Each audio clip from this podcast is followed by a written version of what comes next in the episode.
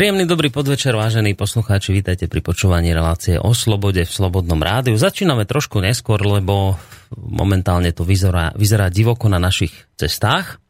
Takže to je vlastne dôvod, prečo sme začali asi o štvrť hodinku neskôr. To je informácia hlavne pre Miroslava, ktorý nám pred chvíľou písal mail. No a teraz poďme uh, k tomu, čo vám chcem povedať v rámci dnešnej relácie. Bude to znieť neuveriteľne, ale zase budem chvíľu v úvode mudrovať. Ja som totiž to jednu zo svojich dávnych relácií, to bolo ešte kedysi v lete 2013, tak jednu zo svojich dávnych relácií som začínal takým konštatovaním, že, že žijeme vo vojne. A v tej dobe, keď som vlastne toto povedal, že žijeme vo vojne, tak to bola doba, kedy ešte nebola vojna na Ukrajine, kedy sme ešte nemali problém s migrantami, nevyčíňal to islamský štát, a nehovorilo sa ani o vylúčení Grécka z eurozóny. Tej dobe, keď som povedal, že žijeme vo vojne a nič z tohto, čo som teraz povedal, sa nedialo, tak sa ozvali hlasy, že prečo preháňam, že veď predsa tu žiadne zbrane nerinčia a nemáme tu ani žiadnych mŕtvych, aby som teda prestal strašiť. Teraz, keď tak nad tým rozmýšľam, tak to vlastne bola pravda. Musím uznať, že v tej dobe ešte u nás skutočne sa nedialo nič také a vlastne sa to nedie ani dodnes, takže z tohto hľadiska teda naozaj žijeme ešte stále v miery. Lenže nie je to uh, uh, lenže to je tak, že s, tým mierom, že uh, to nie je len taká nejaká falošná mm, predstava, na ktorej vlnách sa nechávame unášať mnohí v akejsi sladkej nevedomosti a neochote pozrieť sa pravde do očí, Pýtam sa to preto, lebo svet sa za tie tri roky dosť významne zmenil a dnes by už málo kto z týchto ľudí, ktorí ma vtedy opravovali, aby som nestrašil, tak dnes by už málo kto z nich nesúhlasil s konštatovaním, že je svet ďaleko nebezpečnejší, akým bol donedávna. A veľa ľudí si už začína uh, zhoršenú situáciu uvedomovať. Hľadá sa vinník, ktorý to všetko spôsobil a kto rozvrátil svet – Hľadá sa ten, na koho plecia hodíme zodpovednosť za, za stratu bezpečia a za stratu istoty. A hneď niekoľko tých vynikov sa samozrejme ponúka, jednak vo forme Ameriky, imigrantov, politikov, židov, Bilderbergu, korporácií. Môžete si len tak vybrať, že kto je za to zodpovedný. Výber je naozaj široký, ale čo chcem povedať teraz to hlavné, a rozumní ľudia hovoria, alebo podľa mňa rozumní ľudia hovoria, že ak chcete odhaliť naozajstného vyníka, ktorý rozvrátil náš svet, tak ho nemôžete hľadať vo vonkajších prejavoch sveta a v reakciách na ne, ale že tá skutočná odpoveď sa skrýva kde si inde, a síce v hĺbke ľudského poznania a v duchovných svetoch. Práve kde si tam sú vraj ukryté nielen odpovede, ale aj konkrétne riešenia. Potiaž je však v tom, že brány tohto poznania sú údajne otvorené len pre veľmi poctivých hľadačov. Títo podľa mňa múdri ľudia hovoria už veľmi dlhú dobu o tom, že naša západná spoločnosť žije dávno vo vojne, ktorá len dostala akoby trošku iné meno. Volá sa duchovná alebo mravná kríza. A my v nej žijeme a ničí nás a čo je horšie, ak ju nevybojujeme, ak bude aj naďalej zlo vyťaziť na dobrom, ak budeme aj naďalej uh, považovať pravdu za niečo relatívne, nespravodlivosť za niečo normálne, ak bude ďalej nevedomosť žiadaná a spiritualita na posmech, potom budeme musieť zákonite byť svetkami vojny reálnej. Niektorí ľudia tvrdia, že sa tomu dá zabrániť, no je to komplikované, pretože tento cieľ si vyžaduje hlbšie poznanie duchovných zákonitostí, a vyššiu etiku spoločnosti. Títo ľudia majú pre nás aj zároveň jedno veľmi vážne varovanie. Oni hovoria o tom, že buď tieto zákonitosti, o ktorých teraz hovorím, pochopíme a začne, začneme nejakým spôsobom bojovať s vlastnými slabosťami, alebo sa spoločnosť rozštiepi, objaví sa vonkajší nepriateľ a povedieme vojnu s ním. Príjemný dobrý večer, vážení poslucháči, som chcel povedať priatelia, aj priatelia, aj poslucháči. A vítajte ešte raz pri počúvaní relácie o slobode v Slobodnom rádiu, v rámci ktorej budeme dnes pátrať, ak sa dobre pozriete do programu, tak budeme dnes pátrať po spiritualite. Hlavným hľadačom bude dnes pán doktor Peter Marman, univerzitný psycholog, ktorého týmto vítam u nás v štúdiu Rádia Slobodný vysielač. Dobrý podvečer. Príjemný dobrý podvečer vám aj poslucháčom. Ďakujeme veľmi pekne. sekundanta mu budem robiť v tejto chvíli ja, teda Boris Koroni. A do týmu samozrejme berieme v tejto chvíli aj vás, vážení poslucháči. Úplne postačí, ak sa nám nejakým spôsobom ozvete, či už telefonicky na čísle 048 381 0101, alebo mailovo na adresu studiozavináč slobodnyvysielac.sk. Takže téma znie hľadanie spirituality. A my by sme sa mali, pán Marman, navrhujem hneď v úvode, ako držať tých našich tradícií a, aspoň tak naozaj veľmi skrátke preletieť ten, ten predošlý diel, lebo predpokladám, že to, čo budete dnes hovoriť, má úzky súvis alebo nejakým spôsobom nadvezuje na to, čo sme riešili v minulom dieli. Má. Samozrejme, snažím sa tie relácie robiť tak, aby na seba nadvezovali, smerujem k nejakému cieľu. Len tak premyšľam, že asi by som sa rád vyjadril k tomu vášmu úvodu. Je to zaujímavé, ako sa nám tá, tá, tá spoločenská situácia tríby. Mali sme tu taký, takú, te, taký ten príjemný spánok mm. takej tej demokratickej spoločnosti ešte pár rokov dozadu, že už sme našli ten správny systém, vlastne je to už len o tom, o tých svetlejších zajtrajškoch a sem tam je nejaká korupcia, ale to sa prirodzene poddá a už bude len dobre. Budeme rozvíjať svoj slobodný svet a v podstate to ľudstvo v krátkom čase sa skonverguje na, tú, na mm. túto našu spoločnosť, ktorej sme sa aj my tak e, v ústrety vydali a bude super. No a nie je super, lebo sa ukazuje, že sú alternatívy a k tejto našej e, demokratickej západnej spoločnosti sa tu črtá teraz tá, tá východná komunistická, o ktorej sme si mysleli, alebo pseudokomunistická, o ktorej sme si mysleli, že už je vlastne pase a že História dostatočne preukázala, že to je mŕtvý systém. Zdá sa, že dostatočne nepreukázala. Práve naopak, e, tie nedostatky toho západného systému sa ukazujú čoraz viac. A keď sa človek pozrie na, do, dovnútra toho systému západného, tak zistí, že on nie, niečo smrdí v tomhle státe za Dánske.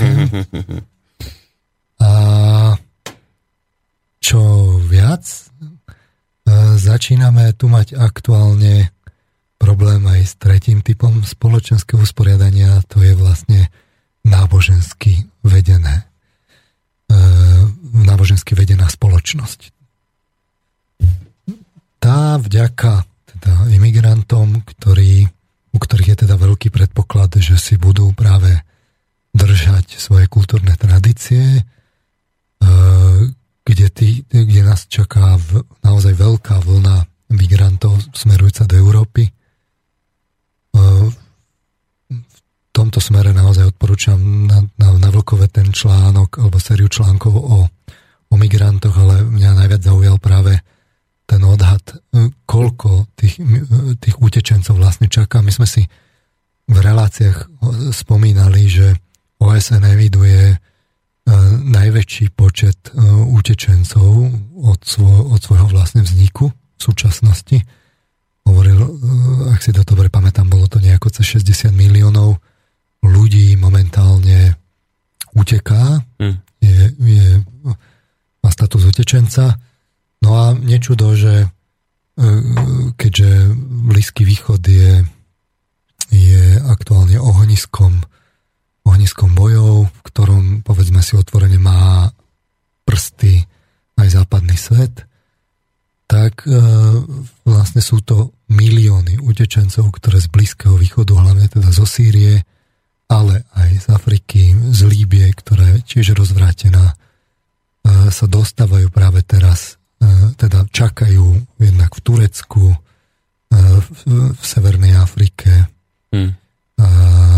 v Iráne, v Pakistane a títo utečenci majú namierené celkom logicky do Európy. To sú milióny čakajúcich ľudí. Teraz sa ukazuje, že že typický príklad je napríklad ostrov Kos. Ak Turecko e,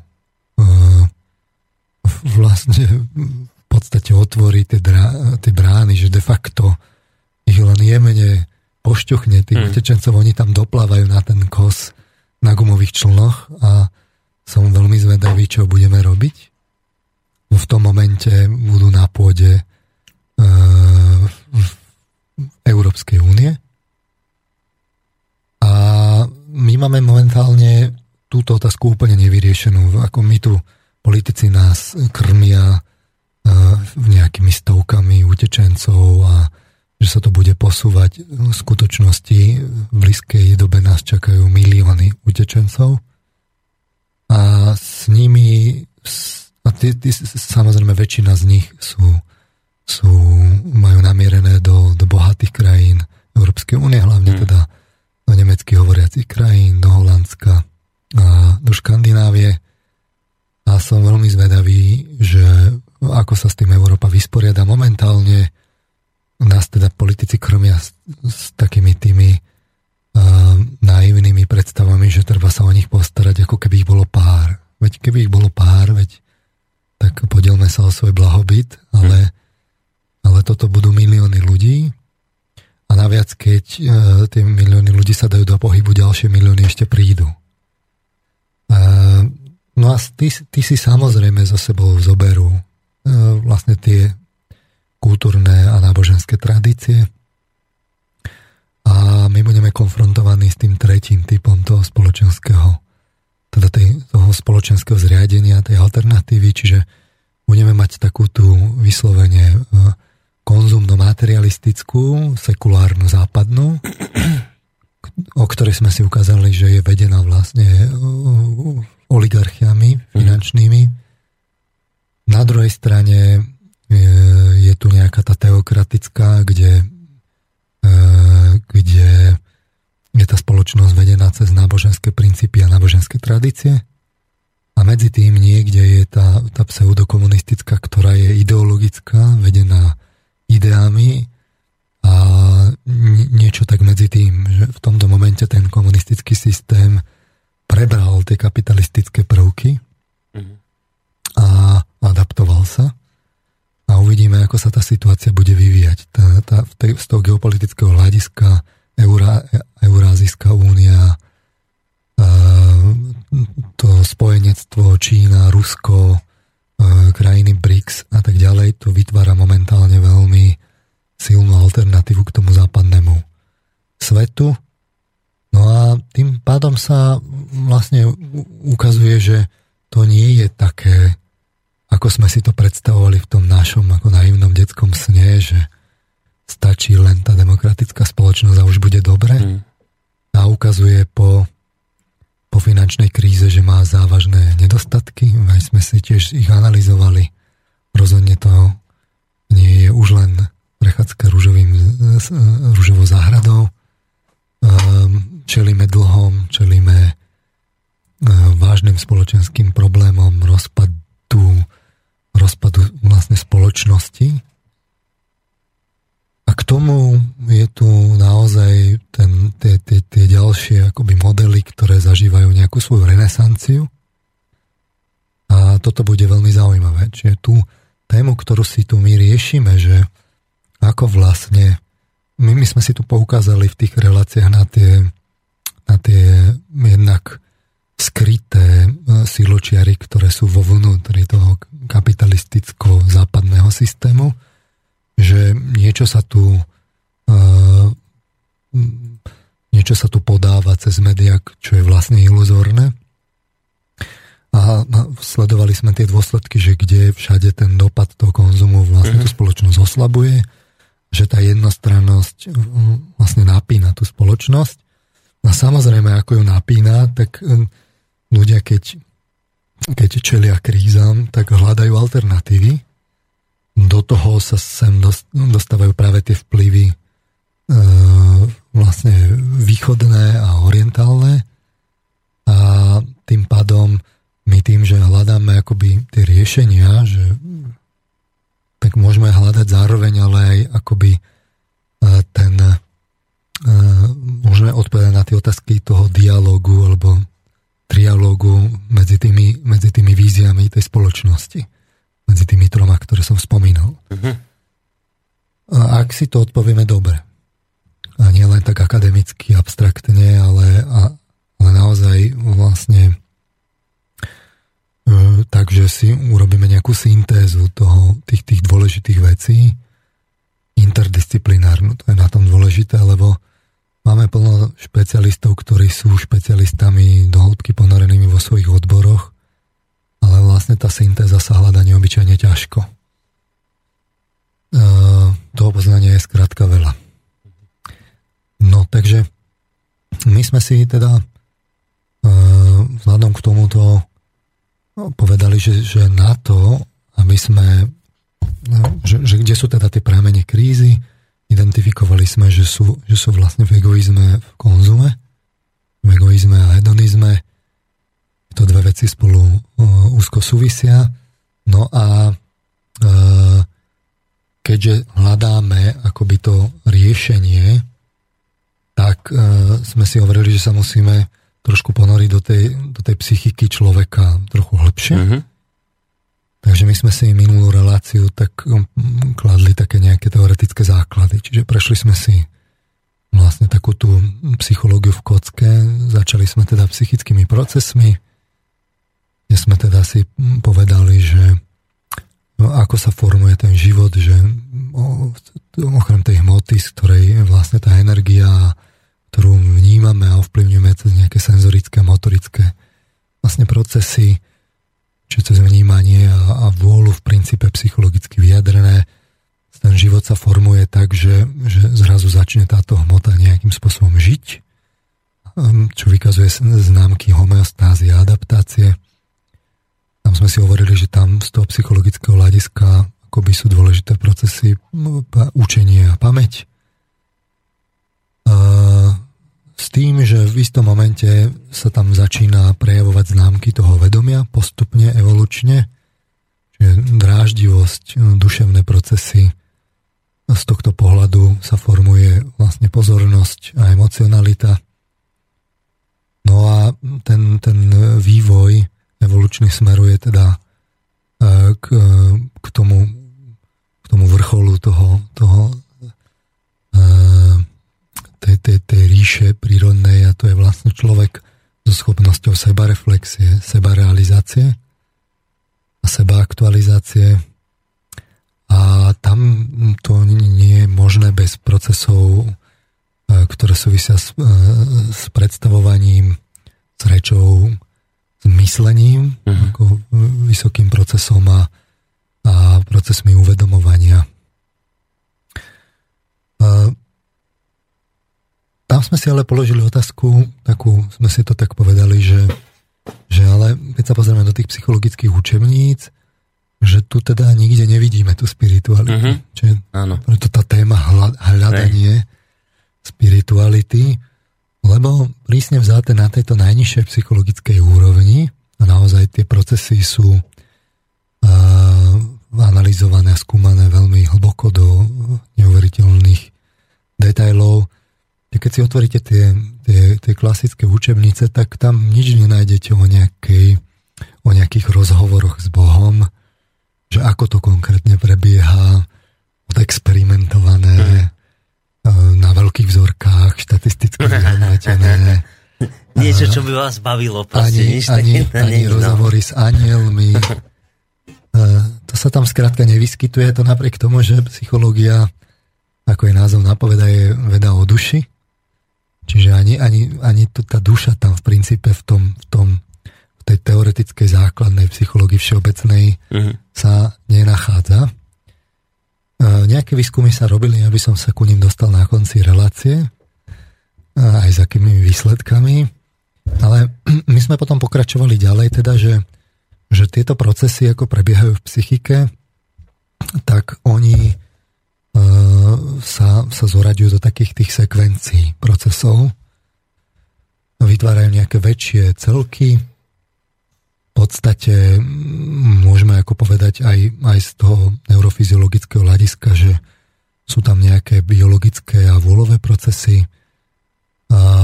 nejaké emocionálne, nejaké kognitívne, respektíve myšlienkové. A to sú také akože veľké skupiny procesov vo vnútri, to prepojenie, sme si hovorili aj praktické príklady, že je veľmi, veľmi robustné, že my už pri bežných činnostiach sa v tej psychike tie procesy dramaticky spájajú na, na rôzne spôsoby. No a hovorili sme si, že, že tieto, tieto sekvencie procesov vytvárajú akési také cestičky vychodené, uh-huh. Z ktorých vlastne vzniká základ takých tých osobnostných štruktúr, teda toho človeku, čo je, čo je trváce, čo ho tak charakterizuje. A no, pri, ukazovali sme si jednu z tých oblastí, kde, kde sa tie akoby sekvencie tak uh, vykryštalizovávajú a tak uh, vlastne tvrdnú tie, tie vychodené cestičky ako na príklade tých myšlienok, názorov a postojov, že ako sa to medzi sebou líši, že pri názoroch sa spája vlastne myslenie s, s, s cítením, pri postojoch sa k tomu ešte pripája aj ten vôľový, vôľový aspekt, či už vo vedomej alebo nevedomej úrovni. A tým pádom sa to akoby tak, tak tvrdne v tom človeku a tvorí to akoby základ tej osobnosti. Mm. A potom psychológovia skúmajú, aké sú to také tie typické vlastnosti osobnosti, ktoré človek má. Ja neviem, že, či je samotársky, alebo spoločenský, konvenčný, alebo originálny a tak ďalej. Rôzne sú takéto dimenzie, ktoré sú pre konkrétneho jedinca charakteristické. A tomu potom hovoria no, psychológovia, že to je osobnosť, oni to potom skúmajú, sú na to dotazníky, ktoré keď vyplníte, vám povedia, aké, aké osobnostné vlastnosti sú pre vás charakteristické. Uh, niekde za tým sú práve tie, tie sekvencie tých procesov a tie naše postoje a názory mm-hmm. vychodené cestičky, s tým, že sme si hovorili, že to, čo je dôležité, že tieto akoby štruktúry, oni e, na tom príklade tých myšlienok, názorov a postojov sme si hovorili, že e, tá, tá základná cesta je, ako my sa narodíme, tak my sme vlastne úplne nevedomí a len postupne sa to nevedomie formuje a formuje sa práve tým spôsobom, že tie, tie sekvencie procesov postupne akoby tvrdnú, stav, my sa učíme e, rôzne, rôzne veci, tie, tie, tie procesy sa postupne zdokonalujú, povedzme typický príklad je myslenie. Myslenie sa je iné v predškolskom veku, iné v školskom, iné, iné adolescencii a vlastne myslenie sa mení stále, ale mení sa aj emocionalita, menia sa vôľové schopnosti e, a tak ďalej. No a uh, my v detstve sa rodíme ako nevedomí, ale tam sa výchovou a tými biologickými faktormi kladú základy pre tú pre osobnosť a pre tvorbu toho, toho, toho vedomia. A vznikajú také tie cestičky bez toho, aby my sme to ako deti nejako zásadne ovplyvňovali. Dostávame to či už e, výchovou e, od, od rodičov a od spoločnosti, mm. z veľkej časti nevedome to preberáme úplne nekriticky, alebo to ide z tej biológie zvnútra, niekde z nevedomia a to z toho sme si tiež není vedomí ako, ako deti. A takýmto spôsobom sa nám postupne formujú názory, formujú sa nám až, až postoje a my keď prichádzame do tej dospelosti, tak sa nám formuje to, to naše ja vedomie, ale väčšina z neho je vlastne položená v tých sa formovala v tých základoch, kedy sme mm-hmm. my mhm. pritom neboli. Kedy, sme, kedy sme my boli deti. Mm-hmm. A e, samozrejme to má svoje výhody, že dostávame mnohé veci ako do daru už akoby odskúšané predchádzajúcimi generáciami, či už vo forme toho kultúrneho a sociálneho e, poznania. A alebo odskúšané predchádzajúcimi generáciami vo forme tých, tých biologických skúseností niekde na úrovni DNA a vlastne organizmu, hm. kde to je vlastne zasiahnut, e, obsiahnuté práve v tých, tých biologických štruktúrach. V obidvoch prípadoch sme to dostali do daru a mnohé veci sú odskúšané a tým pádom to my preberieme a ono to z veľkej časti funguje. Ale dostávame, to riziko je, že aj mnohé veci nefungujú, že dostaneme i nekonzistentné, e, že napríklad to naše sociálne, to, čo sa naučíme sociálne, môže byť v rozpore s našim temperamentom. Že môžeme mať kultúru založenú na, na, na sebaovládaní a koncentrácii a kon, seba kontrole a tak ďalej, ale my môžeme byť biologicky a môžeme byť a, a, mať poruchy pozornosti a tak ďalej a potom tieto dve veci sú, sú v rozpore. Alebo veľmi často to býva, že, že my dostaneme rôzne, rôzne akoby postoje z tej, z, tej, z tej kultúry, ktoré sú ale navzájom protichodné mm-hmm. a to vytvára v tej osobnosti potom pnutia. Uh, biológia nás ženie, že k nejakému, nejakej forme hedonizmu, že nám chutí alkohol, alebo k sexualite a tak ďalej, ale tá spoločenská morálka je s tým v rozpore, v rozpore a, áno, áno. a takýmto spôsobom tam prichádzajú pnutia. Uh-huh. No a toto je tá cesta akoby z toho, z toho nevedomia do vedomia, že mnoho tých postojov, keď skúmame, na Prahu dospelosti je vlastne e, prišlo z nevedomia, my nevieme, prečo ich máme, my dokonca ani nevieme, že ich máme, že prostredníctvom nich hodnotíme svet, považujeme ich za správne, za, že tak by mal svet fungovať a vlastne ani nevieme, že by mohol fungovať inak. Hm. A myslíme si, že to tak má byť a myslíme si, že to my sme si tak akoby vytvorili. A toto je ten problém.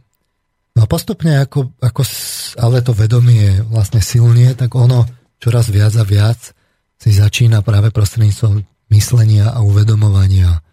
Si začíname uvedomovať, aj keď máme nejaké pnutia a konflikty vnútorné v sebe, tak si uvedomujeme, že ten, že, že ten konflikt tu je, postupne zistíme, v čom vlastne ten konflikt je. A takýmto spôsobom sa tá štruktúra vlastne začína dostávať do vedomia. A my máme aj druhú možnosť, ako zase pre zmenu z vedomia ovplyvňovať to nevedomie.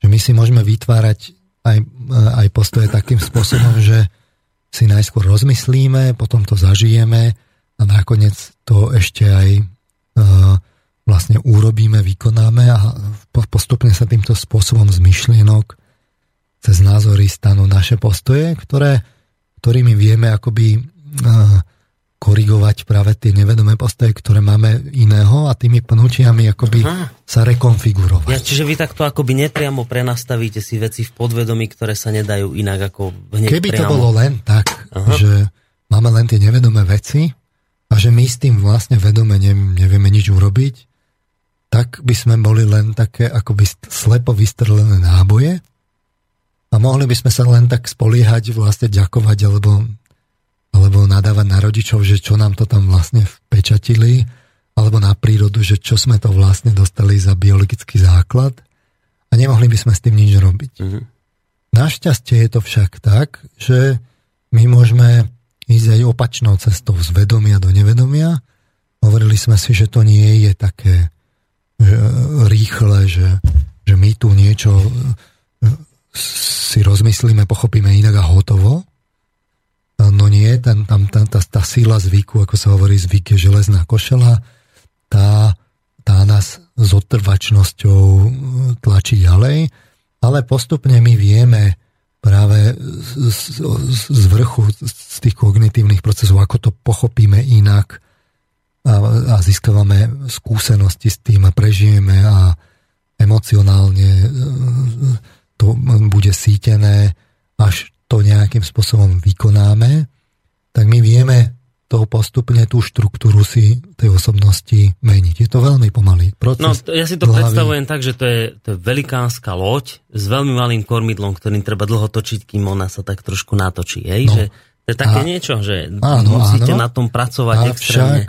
Treba si uvedomiť, že čím akoby viacej tej osobnosti máte už pod vedomou kontrolou, že mm-hmm. vy ste sa pričinili, tým sú zrazu tie dopady na celkovú osobnosť väčšie a väčšie a tie tie nitky do toho nevedomia sa akoby rozťahujú na celú tú osobnosť a to, to ja sa postupne akoby zväčšuje, zväčšuje, zväčšuje. Postupne môže v tom, v tom ideálnom variante obsiahnuť akoby celú tú, celú tú osobnosť, že ju, že ju získame v tých kľúčových parametroch pod kontrolu a my sami si vedome rozhodujeme, aký, aký budeme, čo chceme, ako sa zrekonfigurujeme a tak ďalej. Počkajte, tak v ideálnom, eh, v ideálnom stave, o ktorom zaraz hovoríte, máte pod kontrolou aj podvedomie? Uh, no, áno, prostredníctvom toho, že vy uh, si tie, práve tie, cez tie postoje a názory postupne akoby získavate čoraz väčšie a väčšie linky do toho nevedomia, uh-huh. až vás v tom limitnom akoby cieli toho získate pod kontrolu tak, že vám to nevedomie neprekáža. Že to vidíme potom v náboženstvách, že, že taký, taký pekný príklad sú, sú svety, že, že oni vlastne získali pod kontrolu akoby tú svoju osobnosť a celú ju obsiahli. To neznamená, že si všetko uvedomujú, ale že v tých dôležitých akoby postojoch sa zrekonfigurovali tak, že tá, tá osobnosť už nekladie e, ako, akoby nejakú protisilu proti mm-hmm. zámerom toho vedomia.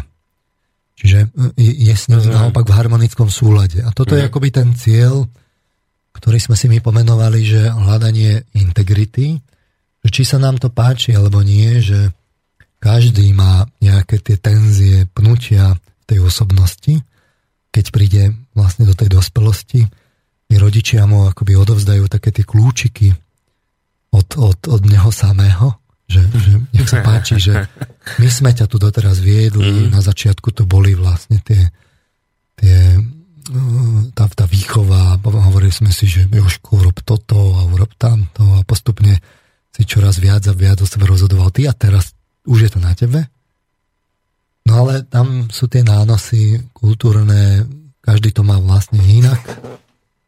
A tie pnutia e, môžu byť také, že vieme s nimi žiť a môže byť až také, že je to už také, taký klinický prípad, že, že nám to e, vlastne narúša tú osobnosť tak, alebo tú, tú, tú psychiku, že, že, že naozaj sme psychicky chorí, že, mm. že, že sa to rozprestrie vlastne tak, že už nás to paralizuje v základných funkciách psychiky. A, no ale nič menej každý je konfrontovaný s tými, s tými tenziami vo vnútri. A vidno to už len v tom, že je veľmi jednoduchá skúška kontroly, akože, že ako na tom sme že či máme nejakú oblasť, kde si povieme, alebo vieme, že by sme niečo nemali, ale my to nakoniec aj tak urobíme inak, ako vieme. Ako, ako ešte raz, že, že akože, že neviete sa kon, kontrolovať v nejakej no, že, oblasti? že si neviete o, odoprieť. Aha. Že to je len jeden z mnohých samozrejme prípadov, že, že viete, že by ste niečo nemali urobiť, ale nakoniec to aj tak urobíte. Uh-huh ľudia sú častokrát potom takí, že tá, tá psychika, že my si to tak akože tesne predtým zdôvodníme, že ale prečo to teda musíme Zracionalizujete, hej? Ale potom to lutujeme a vieme, že sme to nemali urobiť. Uh-huh. A to je taký spolahlivý príklad, ako jedna z ukážok tých, toho pnutia, že, že ja som vlastne urobil niečo, čo som nechcel. Ale keď už som to robil, tak vtedy som to chcel, ale potom som to zase nechcel a som to lutoval. Uh-huh. Hej, čiže a toto, keď sa vyskytuje v tej psychike, tak spolahlivo viete, mimo iných vecí, že, že toto je príklad, že niečo tam je nejaká tenzia, že niečo nemáte pod kontrolou, niečo Hej. sa rozhoduje vo vás autonómne. Hej. Takže každý je s tým konfrontovaný, každý musí hľadať tú svoju integritu, to si žije svojim životom. Môže sa to vyvíjať, že sme oslabovaní a čoraz viac a viac si nevieme odpustiť ono sa to zosilňuje. A naopak niekedy to môže celkom prirodzene nás to prestať baviť a odíde to a my ani možno nevieme ako. Hm. Človek sa vyvíja vlastne celý život, ale každý takéto veci má ruku na srdce. Uh-huh. Takže no sme okrem poved... svedcov, tí už to nemajú. Takže sme si povedali, že no keby to mali, tak to znamená, že nie sú svety. Nie sú svety, že, že niečo niečo ich vlastne rozhoduje za nich. A to im spolahlivo zabráni v tom, čo by chceli to svete. Mm. Uh, takže sme si povedali, že tú integritu musí riešiť každý. A tuto vlastne sa dostávame akoby do tej osobnosti. A tým sa dostávame k otázke v psychológii, ktorá bola dlhý čas akoby taká trochu v ústraní, lebo psychológia sa od svojich počiatkov venovala hlavne teda problémom, že psychológia mali cieľ ako pomáhať ľuďom a samozrejme tých problémov je plno, takže riešiť, pomáhať s problémami a tak ďalej. Ale tá oblasť, že kde vlastne e, sa hľadá akoby tá integrita, to, to, to aby som bol duševne zdravý, aby som bol v pohode, osobná pohoda, alebo aby som videl, že aký má život zmysel, alebo ne, nedaj Bože, vlastne, no, daj Bože, nedaj Bože, uh, vlastne také tie, tú, tú sebaaktualizáciu, trans, mm. transcendenciu až vlastne tú, tú spiritualitu, tak tomu sa tá psychológia venovala tak okrajovejšie. A my by sme si mohli keďže už vlastne rozprávame 3 čtvrte hodinu. A nehovoríte tak dlho, lebo no, síce ba, hej, hej, to... Skladbou, takže k tomu sa dostaneme vlastne po skladbe. Dobre, ale môžem ešte jednu otázku, lebo mne jedna vec nie je známa, jasná, že pravíte, že drvivá väčšina z nás, ruku na srdce, nie sme integrovaní, to znamená, že máme také vnútorné pnutie, že niečo si poviete, že by ste nemali, aj tak urobíte a vás to tak ako ťahá niekde, kde by ste nemali byť. Dobre vravím zatiaľ. No, a keď toto má takto väčšina ľudí, tak nie je toto prirodzený stav?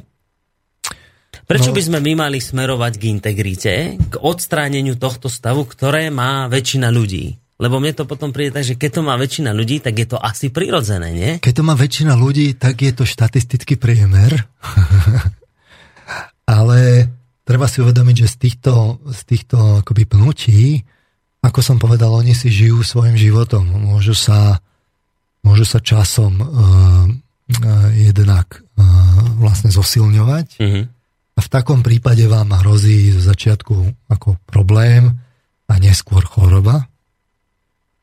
To je jedna vec. Druhá vec je, že uh, keďže my máme tú nekonzistenciu v sebe, tak my žijeme v sociálnych vzťahoch a z tých nekonzistencií samozrejme tu, tie nekonzistencie prenašame aj na tých druhých. Že? chvíľu tak a chvíľu onak a tí druhí potom tým trpia, či sa nám to páči alebo nie, lebo hovoril som ten príklad toho alkoholika, že e, ja teda On má rád rodinu, rodinu, ale, zároveň chce ale byť zároveň, zároveň si Nej. popiem alkohol. No a pokiaľ to mám akoby v sebe vo vnútri, tak je to moja vec, že? Ale pokiaľ sa to začne prenášať na deti a na tú rodinu sa vždy tieto nekonzistencie prenášajú, či už v slabšom smere alebo v silnejšom, ale jednoducho e, sa to prenáša a vtedy v takom prípade e, vzniká akoby tá odozva smerom z toho sociálneho prostredia zase spätne ku nám a je to také zrkadlo, ktoré nám vlastne to sociálne prostredie dáva a my si, a to je druhý aspekt, že my si tieto, tieto nekonzistencie, ktoré v osobnosti máme, my si ich častokrát vlastne neuvedomujeme, ale len postupne sa ich douvedovávame. Mm. A to sociálne prostredie plní práve e, jednu z dôležitých funkcií, ktorý má, je, že nám vlastne to zrkadlí, že my mm-hmm. Cez tých druhých sa dozvieme, že to tam vo vnútri vlastne máme, že, že na nich to zrazu zbadáme, že je nejaký problém a teraz skúmame, skúmame a zistíme, že keď sme úprimní, že to je niekde v nás. Mm. Čiže Uh, áno, štatisticky to má každý, ale to neznamená, že, že Nie, ako ľudia, uh, že už je všetko vystarané. Uh, z tohto pohľadu z toho vyplýva, že ten vývin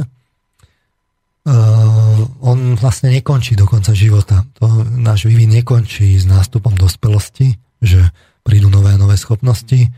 Práve naopak psychológia ukazuje, dokladuje, že on prebieha po celý život – a minimálne toto je okrem teda tých kvalitatívnych zmien aj v tých procesoch a v osobnostných štruktúrach a tak ďalej, minimálne toto je ten motivátor, ktorý nás núti, že musíme niečo robiť, lebo ako som hovoril, ak to nevyriešime, tak v istom momente už začína byť neskoro, my uh, už potom nemáme ani síl, síly to riešiť, môže, môže dos, dos, to dospieť až do takého stavu, že tá, tá nevedomá osobnosť, tá nevedomá časť nás akoby začne dezintegrovať a, a my sa stávame také tie, tie vyhranené rysy osobnosti, prichádzajú také tie, tie detinskosti a, a, a, a, a rôzne také neblahé efekty smerom k starobe. A to sú práve veci, kde je problém s týmito nekonzistentnosťami. Čiže keď to neurobíme v dospelosti, potom nám hrozí, že sa to zakryštalizuje a na starobu to začne, našiel, hej. začne viac a viac a viac vytrčať. No, teraz mnohí e, podľa mňa vedia, o čom hovoríme, hlavne tí, čo žijú s nejakým starším človekom v rodine, ale samozrejme netýka sa to všetkých starších ľudí, aby som teraz negeneralizoval. Tak ideme na tú pesničku? Poďme na ňu. Dobre, tak ideme na pesničku a po nej budeme v našej dnešnej debate pokračovať. Tak, poďme.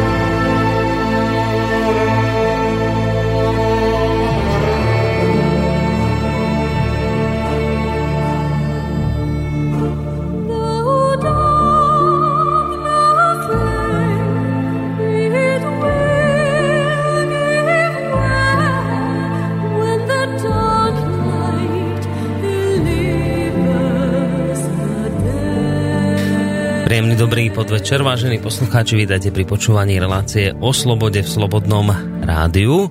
Dnes, ako som aj tým úvodom naznačil, dnes teda sa púšťame na cestu hľadania spirituality s pánom doktorom Petrom Marmanom, univerzitným psychológom. No a tú úvodnú časť sme venovali napríklad téme toho, že to, čo ma zaujímalo, keď ste hovorili, že my sa vlastne rodíme nevedomí, až potom následne ako dospievame, tak sa nám utvára to vedomie a že je to vlastne taký celoživotný proces utvárania vedomia. dlhodobo zaujímala taká jedna vec a som aj na tým rozmýšľal, že sa vás na to musím opýtať. Ja mám takého malého syna e, Šimona, on má teraz 10 mesiacov a ja som na tým veľakrát rozmýšľal, keď sa s ním rozprávam, alebo hrám, alebo niečo robím, tak si tak niekedy vravím, že a má toto vôbec význam, keď vlastne on na toto všetko zabudne a nič z toho si nebude nejakým spôsobom pamätať, lebo ja teda vychádzam akože zo svojho vlastného príkladu, že keď ja sa zamyslím nad tým, že čo si ja pamätám, tak ja niekde možno od 6 rokov som schopný niečo si začať pamätať, ale niekde tam sa mi niečo vynára, aj to veľmi hmlisté. Čiže nad tým tak rozmýšľam, že nie je toto zbytočné teraz sa proste nejako snažiť a, a viete, že keď to bude všetko raz zabudnuté tak či onak, je to veci. No, treba si ujasniť, že čo vlastne bude zabudnuté.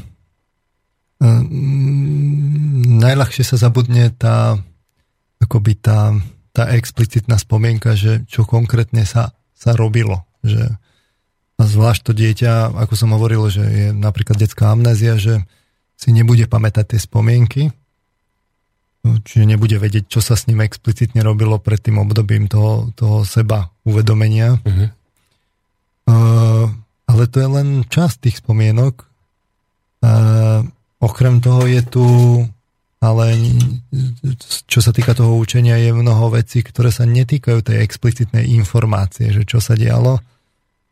Uh, asi by som to prirovnal k tomu, že nie je ani tak dôležité, že sa to nezapamätá, že čo konkrétne sa udialo, ale uh, to, čo sa určite akoby dostáva do toho dieťaťa, je ten proces, ktorý sa dial.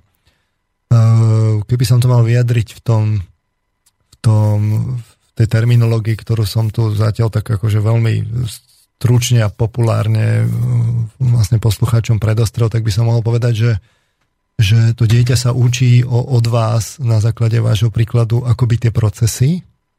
Tie sa normálne ako učí.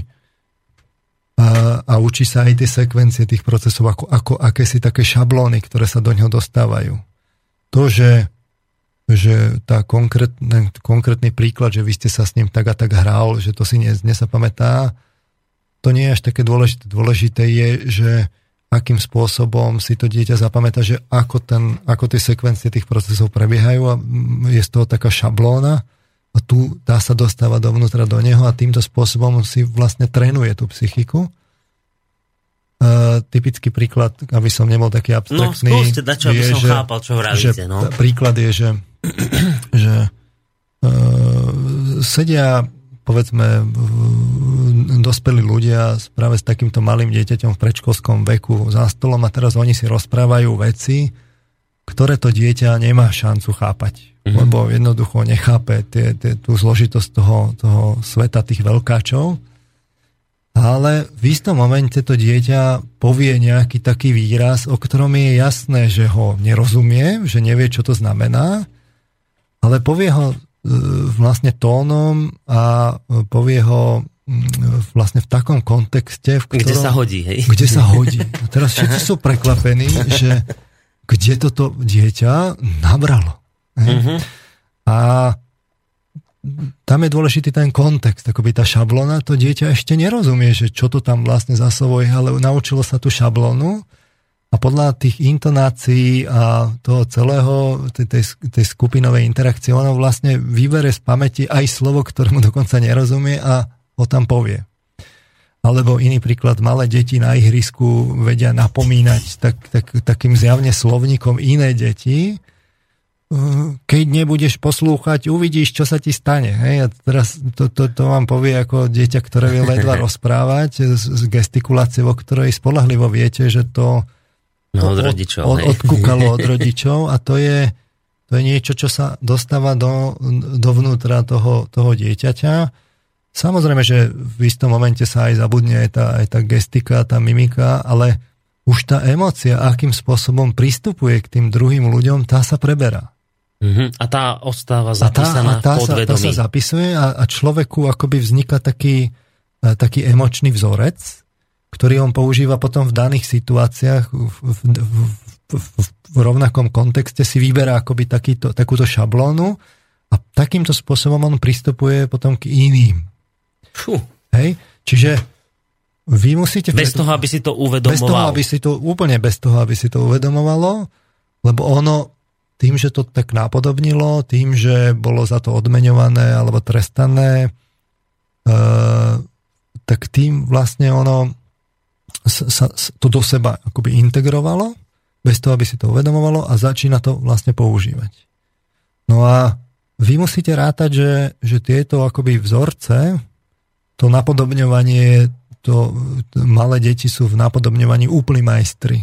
Tí, tí okopírujú mimiku, hm. uh, gestiku, okopírujú vlastne všetky tie šablóny, to, to, to do seba vstrebávajú ako úplne, keď sa pozriete na to, ako malé dieťa sa pozerá, to, to vidíte, že to je úplne nekritické, že to je čistý, čist, čistý akoby čisté príjmanie, bez toho, aby nad tým špekulovalo to dieťa, úplne to robí inštinktívne.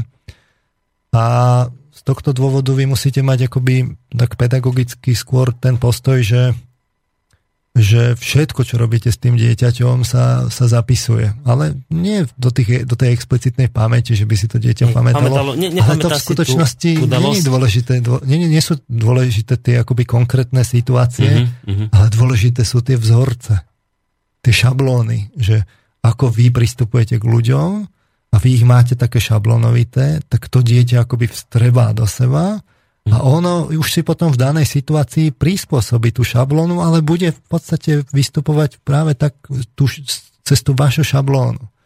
Čiže vy keď budete pristupovať dôrazne k ľuďom a agresívne, tak aj to dieťa to okopíruje a bude pristupovať dôrazne a agresívne. Ono si nezapamätá situáciu, no, kde som nevie, na niekoho nakričal, ale prečo, iba, iba si to vtiahne do to seba. To bude prirodzený spôsob, akým ono komunikuje hm. s ľuďmi. Sranda. Čiže, čiže mm, z tohto pohľadu mm, musíme naozaj predpokladať, že, že práve, že čo, čo si dáte záležať, vlastne tak to, to, to, to, to sa nestráca. A má to hlboký zmysel, že čo s dieťaťom robíte.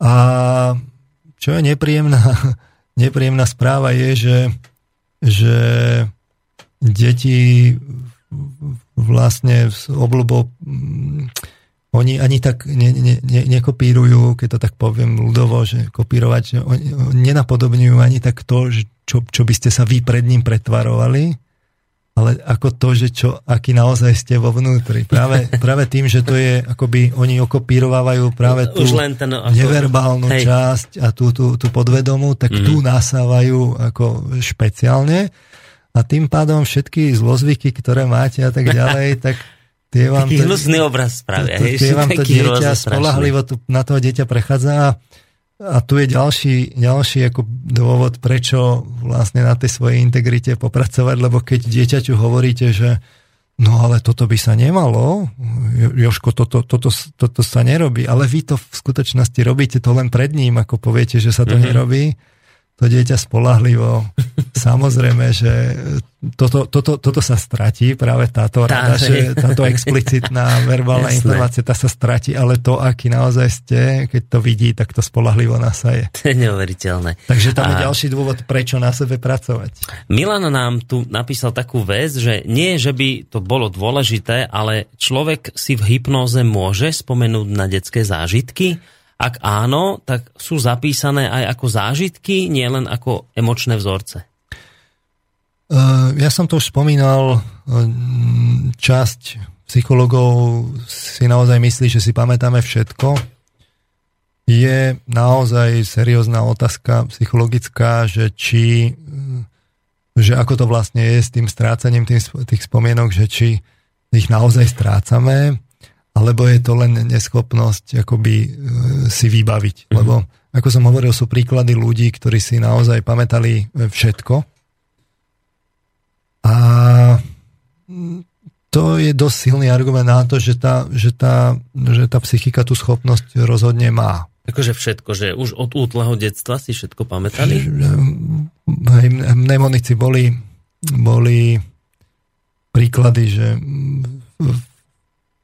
nadiktoval číslo e, zložené z číslic o 200 vlastne ako postupnosť 200 rôznych číslic a ten človek si to pamätal do, do konca života, čo ste mu výraz nadiktovali a tak ďalej. K tomu by som sa ešte rád vrátil, uh-huh. ako k týmto schopnostiam psychiky. Uh, lebo my ako psychológovia hlavne teda popisujeme ten štatistický priemer. Ale sem tam sa vyskytujú vlastne takéto, takéto prípady, ktoré dokumentujú, že tie schopnosti psychiky sú častokrát veľmi neuveriteľné, ale to teraz nechcem rozoberať, k tomu mm-hmm. sa ešte vrátim.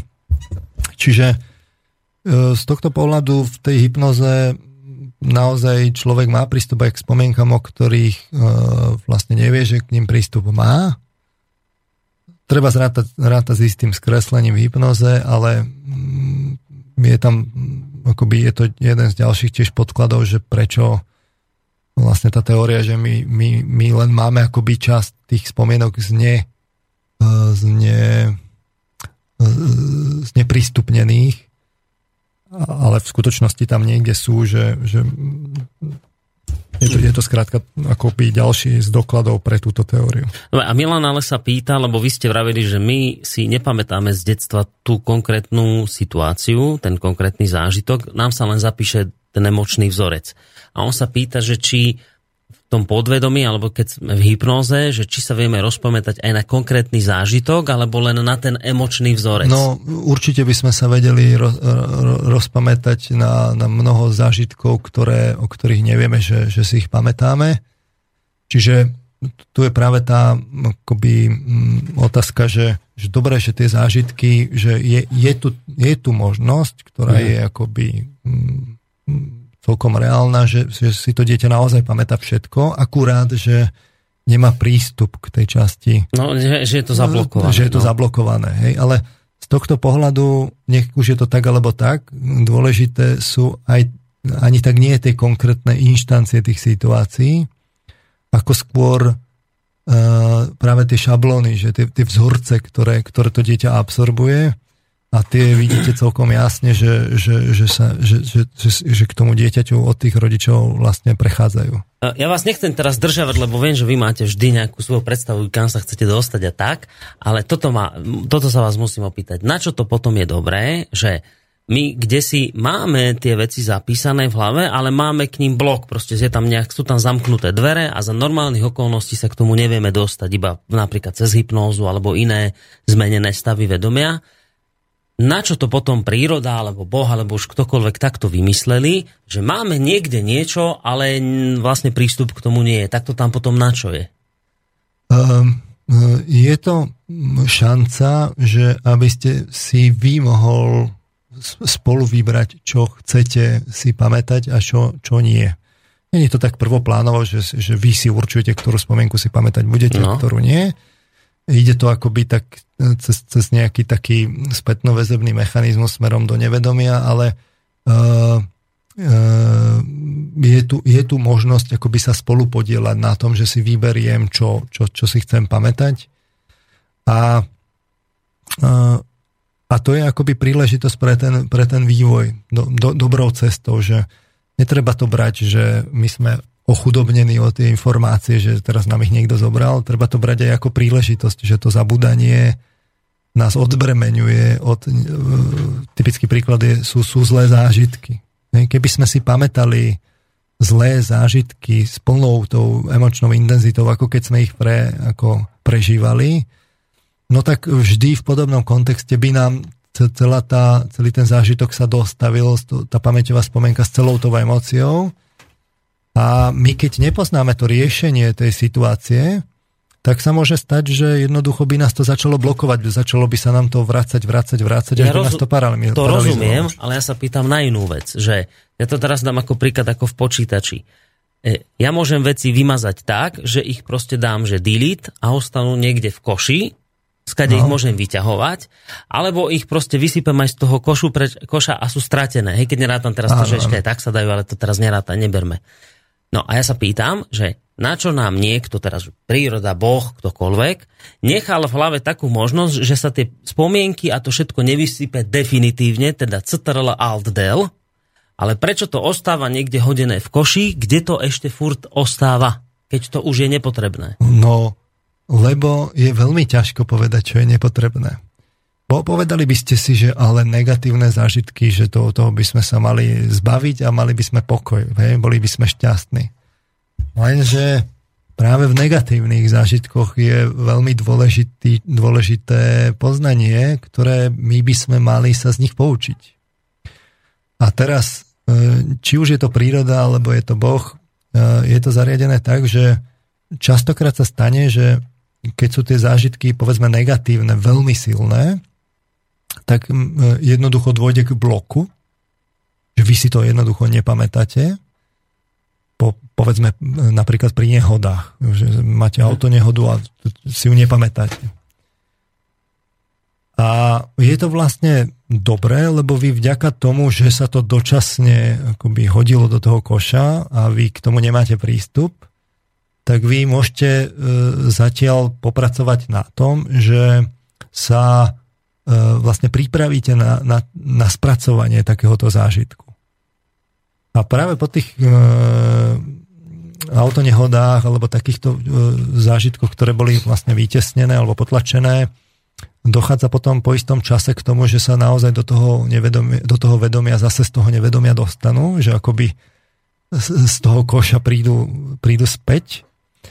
A, ale vy už ste iní medzi časom vy e, ten zážitok môžete spracovať a môžete vedome z neho akoby načerpať to poučenie a v takom prípade si ho už potom pamätáte, ale špeciálne vás nedynamizuje, lebo vy už ste sa z neho poučil, vy už ho viete spracovať, vy už ho len nevidujete ako, ako, ako nejakú spomienku, na základe ktorej ste sa posunul ďalej. Mm-hmm. A prísne vzaté ktorá z tých akoby spomienok, ktoré máte, nie je taká, ktorá by vás posúvala dopredu? Kto to vlastne povie? Hej. E, určite to nie je také ako e, prvoplánové, ako by to povedala väčšina ľudí, že však toto nechcem, delete. Hej? Do koša s tým. No, príroda alebo Boh funguje v tomto smere trošku akoby s väčším nadhľadom a naozaj je to tak, že tie negatívne spomienky sú dôležitý zdroj nášho poznania. Ale evidentne nie len tie, lebo keby, keď vravíte, že do hypnózy, keď ma niekto uvedie, tak si budem pamätať nie len negatívne veci, na ktoré si už dnes nerozpamätám, ale aj na iné veci, hej, že aj, aj, aj pozitívne veci si no, aj pamätať. Veci, ktoré sú častokrát banálne, môžu, môžu byť dôležité, len my sme, k ní, my sme im neprikladali dôležitosť. Hej, ale niekde sú tam uložené. Ale tam môže sú... sa ukázať, že ale oni boli vlastne dôležité, len my sme si ich nevšimli a mm, potom, potom je to také, že potom tá spomienka, keď, keď vy si spomeniete, tak vy si vlastne spomeniete a to je častokrát povedzme v tých náboženských test, te, textoch, že tí uh, účeníci, žiaci, študenti a tak ďalej si častokrát potom po rokoch spomínali, čo im vlastne ten, ten učiteľ, majster povedal a to vtedy tomu neprikladali pozornosť. Čiže to môžu byť aj veci, ktoré sú častokrát banálne. Čiže opäť, e, e, tak ako v počítači je neprezieravé si niečo mazať, že keď, keď je tam tá kapacita, že, že to niekde mám, tak to môžem dať len do nejakej takej tej zložky, že niekde tak niekde bokom, ale, ale niekedy sa stane, že vy zrazu potrebujete niečo vyhľadať a potom to vyhľadávanie zrazu vy zistíte, že ale ten dokument ste predsa len potreboval. Dobre, a ešte, keď sme už pri tej ter- počítačovej terminológii, tak toto, čo ja hodím do koša, ale nedá, nevymazal som to definitívne, ten kvoš to je podvedomie? Kde no, to mám? Sme... Ja o tom neviem, že to tam je. To je. Evidentne to tam niečo ostáva, v čase hypnózy si na to rozpamätá, možno, že v čase lucidného snívania a iných vecí, ale toto sú už veci, ktoré prešli kam? Do podvedomia? Alebo čo je toto za typ pamäte, o ktorej ja neviem, ale je? Čo to Volá je? sa to v psychológii implicitná pamäť, že mám tam tú pamäť, ale neviem, e, že, tu, že tie spomienky tam mám. Uh-huh. Že to ešte nie je typické explicit, podvedomie. Ex, no je to, je, toto je v podvedomie alebo nevedomie, ak chcete, uh-huh. je to súčasť podvedomia a nevedomia. Takže uh, len čo sa týka akoby pamäti, tak, je to, tak sa to volá, že implicitná pamäť. A už niekto zmeral kapacitu tohto? Že koľko to má gigabajtov? koľko vecí sa tam zmestí? Viem, že uh, Robili sa napríklad standingové experimenty s, s obrázkami, kde, kde premietal probandom obrázky, 10 tisíc obrázkov každých 5 sekúnd. Um, to keď vyrátate, tak im to musel dávať 14 hodín. Uh, predstavte si, že 14 hodín každých 5 sekúnd vidíte nejaký obrázok No a po tých, po tých, e, potom, po tých podnetoch na konci im samozrejme ukazoval dvojice, kde jeden bol v tej, v tej sérii, ktorú im ukazoval, a druhý nebol. Uh-huh. A vyhodnocoval tú úspešnosť. No tak e, tá úspešnosť bola dramaticky vysoká, bez toho, aby to tí, e, tí probandi špeciálne chceli si zapamätať tých 10 tisíc obrázkov, to ani, ani si neviete chcieť no, jasné, to. jasné, jasné. Len to tak ako pasívne pozeráte. Hej tak tá úspešnosť bola bezprostredne, ja si teraz tie percenta nepamätám, myslím, že niekde nejaký 99%. A viem, Čo? To alebo 98 celá niečo, že bezprostredne potom, Bože, potom to niekde, uh, niekde ako po, po troch dňoch ako klesalo, ale tiež nie dramaticky. A z toho, z toho vlastne dedukoval, že tá my stále ani zďaleka nedosahujeme vlastne tej efektivity zapamätávania a spracovania tej informácie, akú, akú, akú my máme ako ľudia. Si zoberte, koľko je to obrazového materiálu, že, že by ste to že by ste to nahrával vlastne v tej, v tej kvalite, to, ktorú, že, že by tam boli tie, tie, tie gigapixle a teraz by ste to neustále nahrával a to, to je jedna vec, je to nahrávať, že, že aká, aká by to bola kapacita ale druhá vec je potom v tej nahrávke povedať vlastne de facto okamžitou operáciou, že či ste to videl alebo nie. Že prehľadať celú tú, že ako musí byť Hej. tá pamäť uspôsobená, že a aby ste vyvedel de facto okamžite povedať, že či to tam bolo alebo nie, či ste to videl alebo nevidel. Jasné, no. A to, túto efektivitu zďaleka nedosahujeme my v počítačoch. No ja, ja sa preto pýtam, lebo už som sa začal chvíľu báť, že či sa nemôže stať, že sa mi to všetko už zaplní, ten priestor, viete, v počítači sa to stáva, že zrazu máte červenú tú, tú ikonku a že už je plný disk a rýchlo musíte čo, niečo vymazať, tak asi toto nehrozí u ľudí, hej, že sa mi to tam nejak zaplní. No, Prípadne, ak sa zaplní, tak sa premazáva potom niečo už definitívne. No, na druhej strane, preč? to, čo je ako prístupné svedomia, tam dochádza k týmto efektom premazania a optimalizácia a tak ďalej je niečo iné hovoriť o, tých, o tom, čo si my explicitne pamätáme a čo, si, čo máme niekde v implicitnej pamäti, o čom sa psychológovia sporia, že koľko to tam vlastne je. Mm. Uh, ale tá, to, to, tá veľkosť tej pamäte je gigantická u jedného jediného človeka. A keď hovoríte ešte, už tu máme mail, ale idem na ne naozaj, ale ešte jedna otázka. Keď hovoríte o implicitnej pamäti, o tej nevedomej pamäti. Častokrát sa mne stalo, a určite aj vám, a v tejto chvíli 100% som si istý, že aj poslucháčom, že zacítite nejakú vôňu a zrazu vám vyletí spomienka na niečo, na čo ste už dávno aj, aj zabudli. Že, že ani ste si nemysleli, že si to pamätáte a pri nejakom špecifickom druhu vône, neviem, ako vonia v lete žito napríklad, čo vám pri taká vôňa a vy si spomente na zážitok kde, ktoré až, až vás sa prekvapíte, že ako je možné, že si to pamätáte. Tak to som v tej chvíli vylovil z, z tej implicitnej pamäte, z podvedomia, keď tá vôňa prišla, tú spomienku? V, v, princípe, v princípe, hej, ak by ste predtým nevedel, že si to pamätáte a zrazu vám tom prišlo, tak je to ak, akýsi taký, akoby, že z toho nevedomia sa to dostalo zase späť do tej explicitnej pamäti tá pamäť funguje kontextovo, že mm, v danom kontexte sa akoby e, podobné veci e, vybavia z pamäti, podobné obsahy. U nás e, vedúci katedry spomína z obľubou takú historku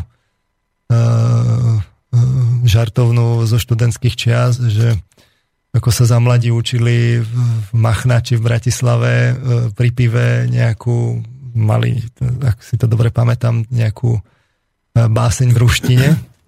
Teraz sa to tam učili a samozrejme pamäť funguje tak kontextovo, že najlepšie si vy vybavujete vtedy, keď ten kontext je taký istý. Uh-huh. No ale keďže oni sa to učili pri pive v tom machnači, v tej atmosfére, tak e, to vybavovanie počas skúšky je potom trošku horšie. E, ideálne by bolo toho, toho, Zase v krčme, ho. toho pedagoga doniesť do toho machnáča a pri pive si vybavovať, že? Ale tá historka má to, to, to, to, tú pointu, že, že uh, oni sa tak po rokoch stretajú z, z tých študentských čiast tá partia a je tam jeden jeho bývalý teda spoložiak, ktorý si nepamätá tu, tie básne, pokiaľ je teda triezvy a v normálnej situácii, ale keď sa stretnú v tom machnáči po, po, ako po, po N rokoch a v tej, tej situácii tak začne tú báseň recitovať po rusky. Čiže v, len v tom kontexte si ju pamätá, v žiadnom inom. To, to je ak to teda nehrá, To je taký konkrétny príklad. Hej, ale zaujímavé. A ideme do takej jemnej metafyziky, lebo sa Štefan pýta, že zdravím. Stretol sa pán Marman s tým, že by sa niekto pamätal na minulé životy? Uh, stretol som hneď niekoľko Kleopatier a neviem, či nie aj Napoleonov, ale viem, že Kleopatier som stretol niekoľko. Z toho... No logicky vyplýva, že buď Vy ste sa... praxovali na psychiatrii? Či, či ja? Nie, ale obehával som práve tieto náboženské rôzne prúdy. Aha. Čiže mám osobnú skúsenosť s, s ľuďmi z týchto prúdov. Uh, ja sa k tomu ešte dostanem, ale z toho logicky vyplýva, že, že buď tá Kleopatra sa uh, zjavne nejako rozštiepila a teraz zrovna v tejto dobe žije, žije prostredníctvom viacerých ľudí, alebo to bude nejako inak. Hej. No, dobre. Uh, vráťme sa teraz akože k našej téme, lebo sme si statočne odbehli. Ježe, no dobre, ideme hrať pesničku, som myslel, že poviete. To by sa aj patrilo, hádam. Len či sa po nej vrátime k téme. No nič, počujte, spravte návrat, taký jemný, a keď sa jemne vrátime, dáme pesničku, dobre? Dobre, čiže... No Čiže my tu hľadáme tú spiritualitu, zatiaľ ju tu teda moc nevidíme. Ona bude niekde v podvedomí, evidentne. A my sme si, a tú, tú spiritualitu si hľadáme práve kvôli tomu, že to som sa chcel spýtať, prečo vlastne hľadáme? Hľadáme ju kvôli tomu, že hľadáme tie zdroje, ako by sme tú spoločnosť mohli akoby znovu po, pozliepať. Ona sa nám vďaka tomu hedonizmu a konzumu vlastne v tých, v tých sociálnych väzbách tak rozpadáva. Mm. Vidno to na rozvodovosti, páry nemajú deti a, a, a tak ďalej. E, miera neverí a, a, a tak ďalej. Čiže e, ona sa nám tak akoby v tých švíkoch pomaličky, ale isto, isto praská.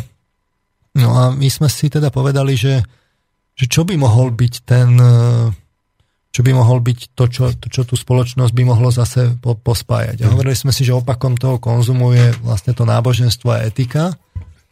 A tak niekde lovíme práve v týchto oblastiach v tej psychológii, že či by tam niekde sme nemohli nájsť nejaké také pramene, zdroje, ktoré by sme mohli akoby vlastne odporučiť ľuďom, čo by mohlo akoby urobiť taký nejaký, nejaký spätný, spätnú sílu, aby sa tá spoločnosť mohla zase, zase postupne akoby tí ľudia dostávať k sebe a mohla mhm. by uh, tá spoločnosť ako prekonať tú krízu. Čiže toto je, náš, toto je naša primárna motivácia s tým, že, že každý z tých troch modelov, či už ten kapitalistický, alebo ten pseudokomunistický, alebo ten, ten náboženský, je s touto otázkou konfrontovaný, rieši ju svojou cestou Takže keď si k tomuto, keby sme tie, tie pramene tej spirituality vlastne v tej psychológii, ktorá by mala byť v tomto smere kompetentná, keby sme to tam niekde našli, tak by sme sa mohli akoby aj dostať k tým, k tým spoločnosťam, že či teda tá, tá predstava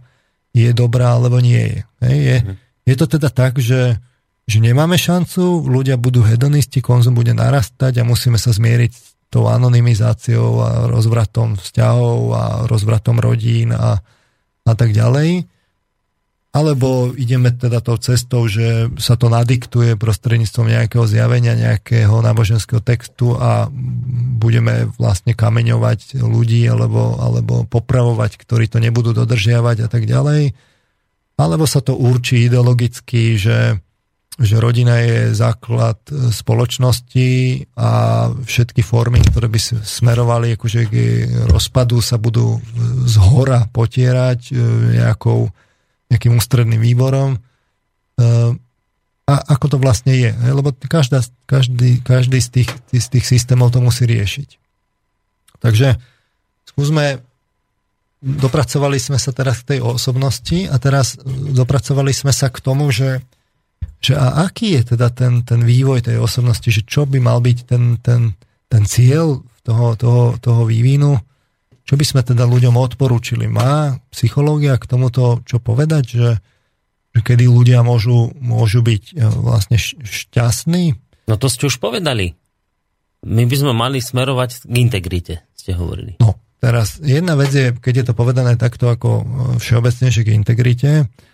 Druhá vec je, že je kopa výskumov, ktoré sa práve tomuto venovali, ktoré sa týkajú vlastne tzv. osobnej pohody, kde sa štatisticky proste povie, že vyskúma, že aké sú, kedy je tá spoločnosť, alebo kedy je ten človek vlastne šťastný, že ktoré sú tie, tie kľúčové faktory, štatisticky sa to zráta, povie sa, že z, z čoho je to vlastne zložené. Hej?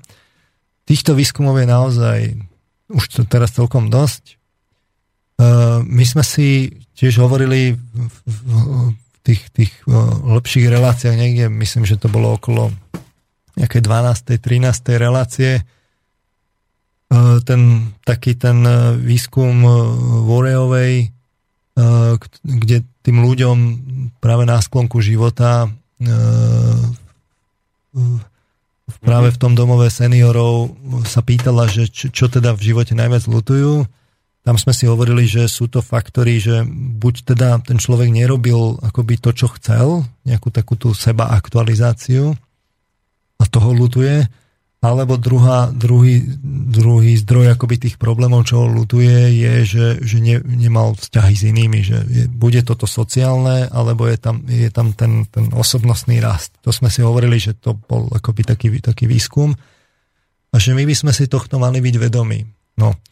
Uh, a teraz by som chcel porozprávať vlastne o, tej, o, o tých výskumoch súvisiac, súvisiacich s osobnou pohodou, alebo po anglicky well-being, ale to chcete urobiť po pesničke. Ale to urobím teda po tej skladbe. Dobre, tak si ideme trošku oddychnúť a potom sa vám prihlásime opäť.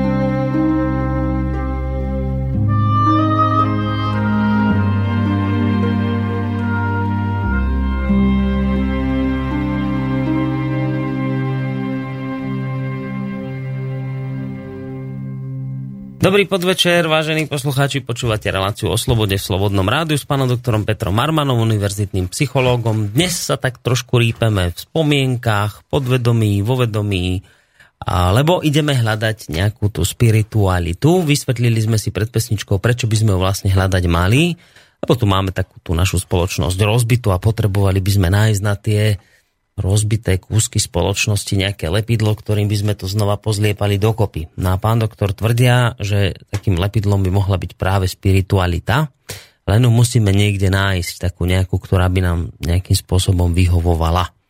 Tak, pán doktor, nech sa páči. Počkajte, ešte pozriem, že či nejaký mail. Ešte tu máme jeden mail. Môžeme ešte predtým, ak začnete. Či chcete? Dobre, tak Gabriela takúto vec má na vás. Zase takú jemne metafyzickú, že dobrý večer. Prepačte, že trochu odveci. Ako by ste vysvetlili, že niektorí ľudia napríklad po klinickej smrti začali rozprávať iným jazykom? Ja by som sa tomu venoval osobitne ohľadom tých rôznych uh, netradičných schopností psychiky, ktoré evidujeme. A to dnes nestihneme. To dnes určite nie. Dobre. No tak aby sme na tento mail, tak si tento mail uložte niekde do podvedomia hlboko, aby sme ho potom odtiaľ vyťahli. v pláne, takže... Dobre. Dobre, takže poďme na... A, čiže výskumy osobnej uh, pohody, well-being, aby ma nikto neupodozrieval, že pri, pri tej ceste za spiritualitou si tu hovorím niečo uh, vycúcané z prsta, tak ja budem ohľadom tohto citovať z knihy Psychológie osobnosti, E, ktorú urobil kolektív vedený e, Marekom Blatným, profesorom Blatným, e, nesporne českou psychologickou kapacitou, riaditeľom výskumného stavu v Českej akadémie vied v Brne. On má v tejto knihe práve, práve kapitolku Osobní pohoda, ktoré je taký ten štatistický prístup, že do tých štatistikách, že čo teda vlastne tým psychologom štatisticky vychádza. Ja to budem hovoriť, e, hovorím to nielen z toho dôvodu, že hľadáme teda tú spiritualitu, ale chcel som, aby tie relácie boli aj také praktické, že uh, tu, tuto sú konkrétne akoby ukryté tie poznatky, že, že čo teda človek má robiť, aby bol, aby bol šťastný, aby bol v pohode. Hej? Mm-hmm. Takže mm, profesor Blatný uh, na začiatku vlastne tej kapitoly konštatuje, že tým pozitívnym stránkam, ako som hovoril, ľudského života, teda v psychológii dlho venovaná spoločnosť, teda pozornosť nebola. E, konkrétny výskum amerických psychológov Myersa Dinera z 95.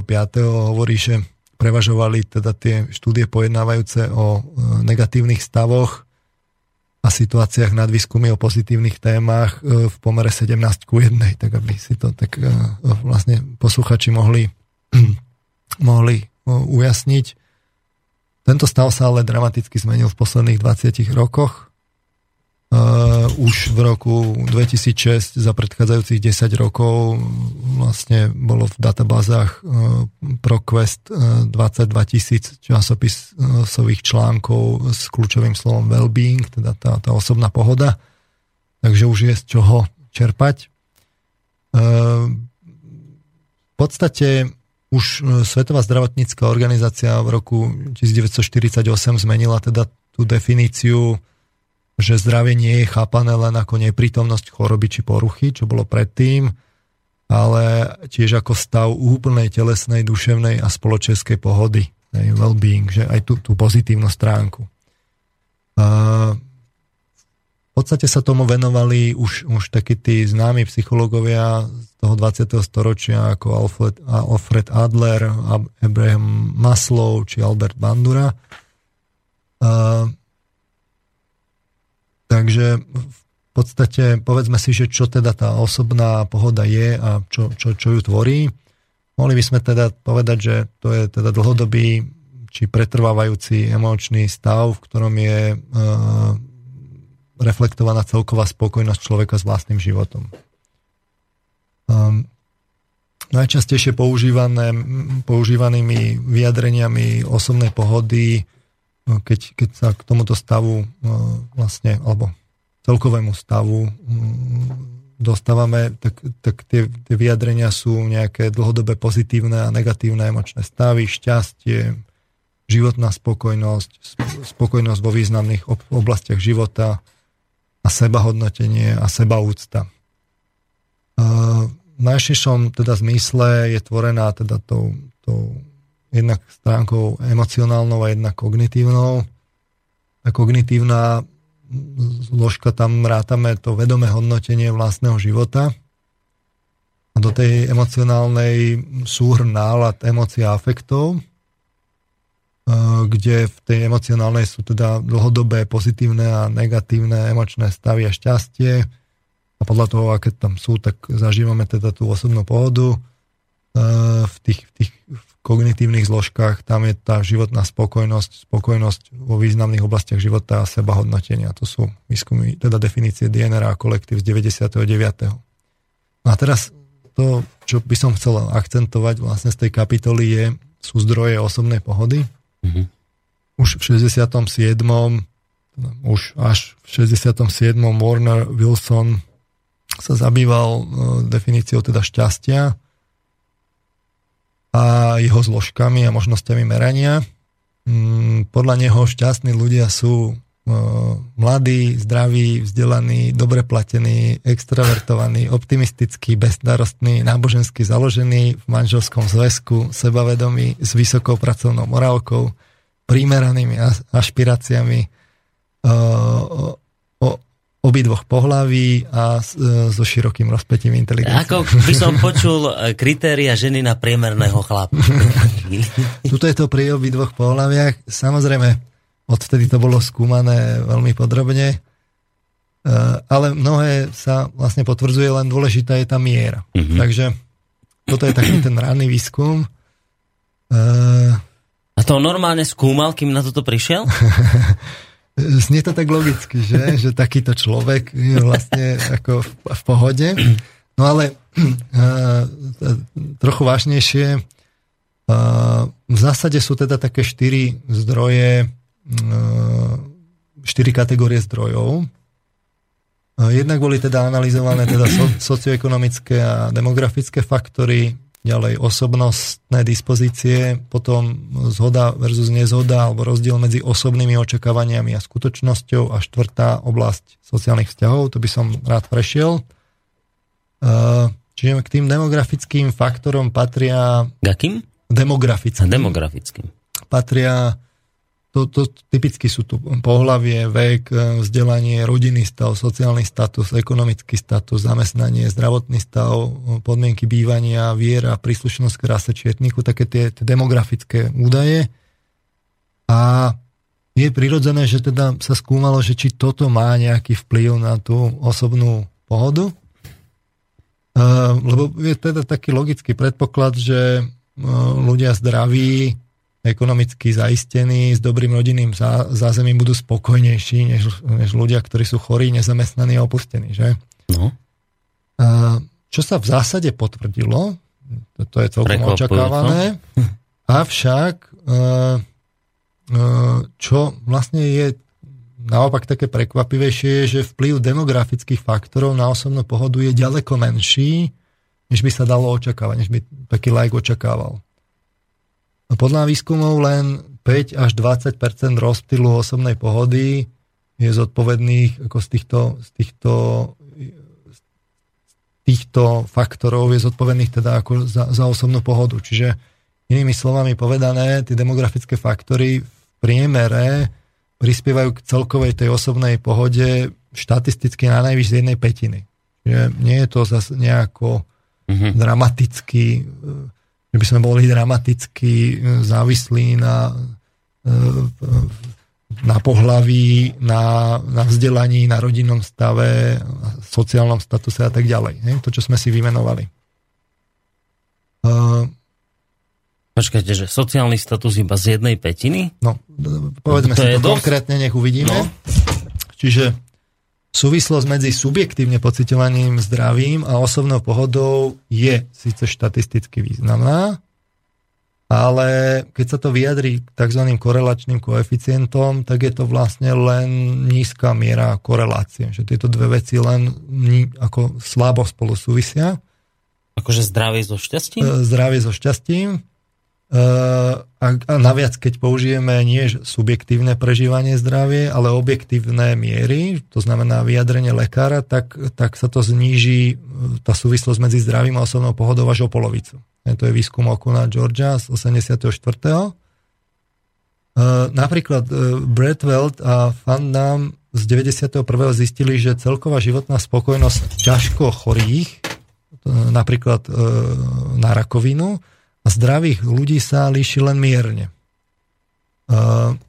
Táto skutočnosť je pripisovaná, že teda tí ľudia ak sa, ľudia sa aktívne snažia zvládať záťaž pomocou rôznych ako kognitívnych stratégií, že, že si to tak nejako tak vysvetlia, to im akoby pomáha nejako prekonať e, tie, tie mm, e, nepriaznivé teda faktory. Slávna a často citovaná je aj štúdia Brickmana, Kovca a Jenov Bullmanovej zo 78 ktoré porovnávajú subjektívne prežívanie šťastia výhercov v lotérii a ľudí, ktorí po úraze zostali odkazaní na invalidný vozík.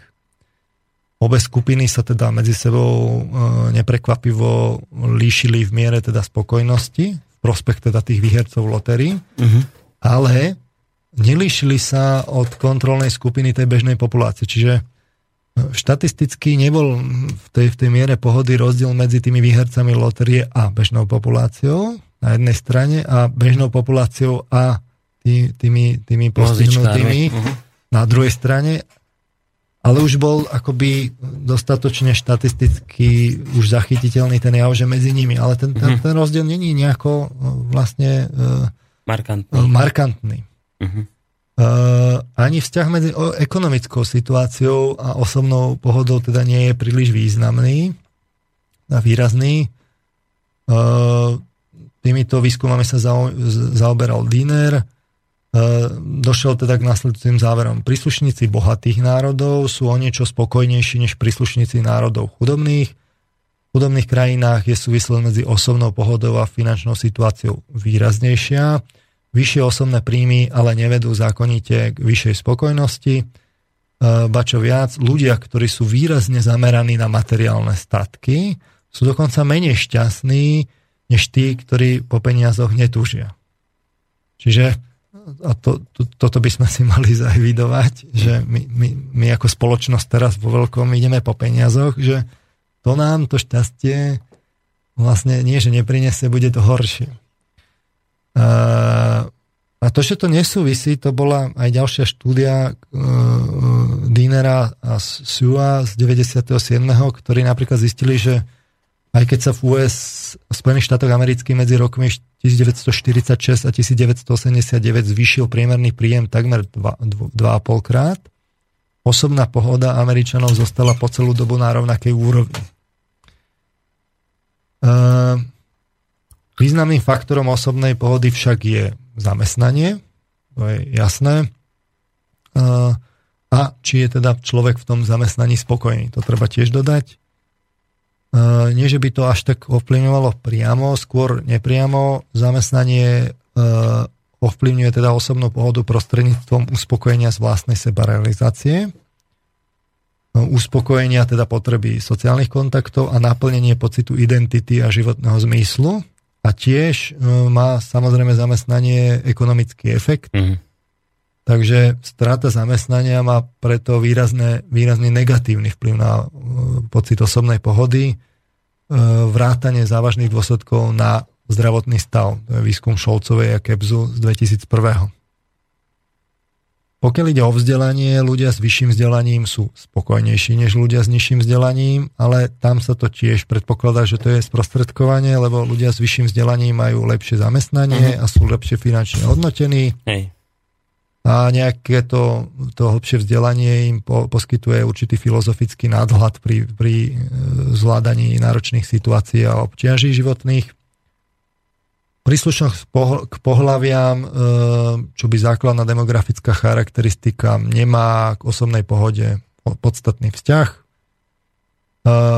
aj keď sa muži a ženy nelíšia v celkovej úrovni spokojnosti, líšia sa v zdrojoch osobnej pohody, čo je tiež dôležité, aby si to ľudia uvedomili, že nie, nie len ako u toho svoje pohľavia, ale u, u iných, aby sme boli rodovo korektní.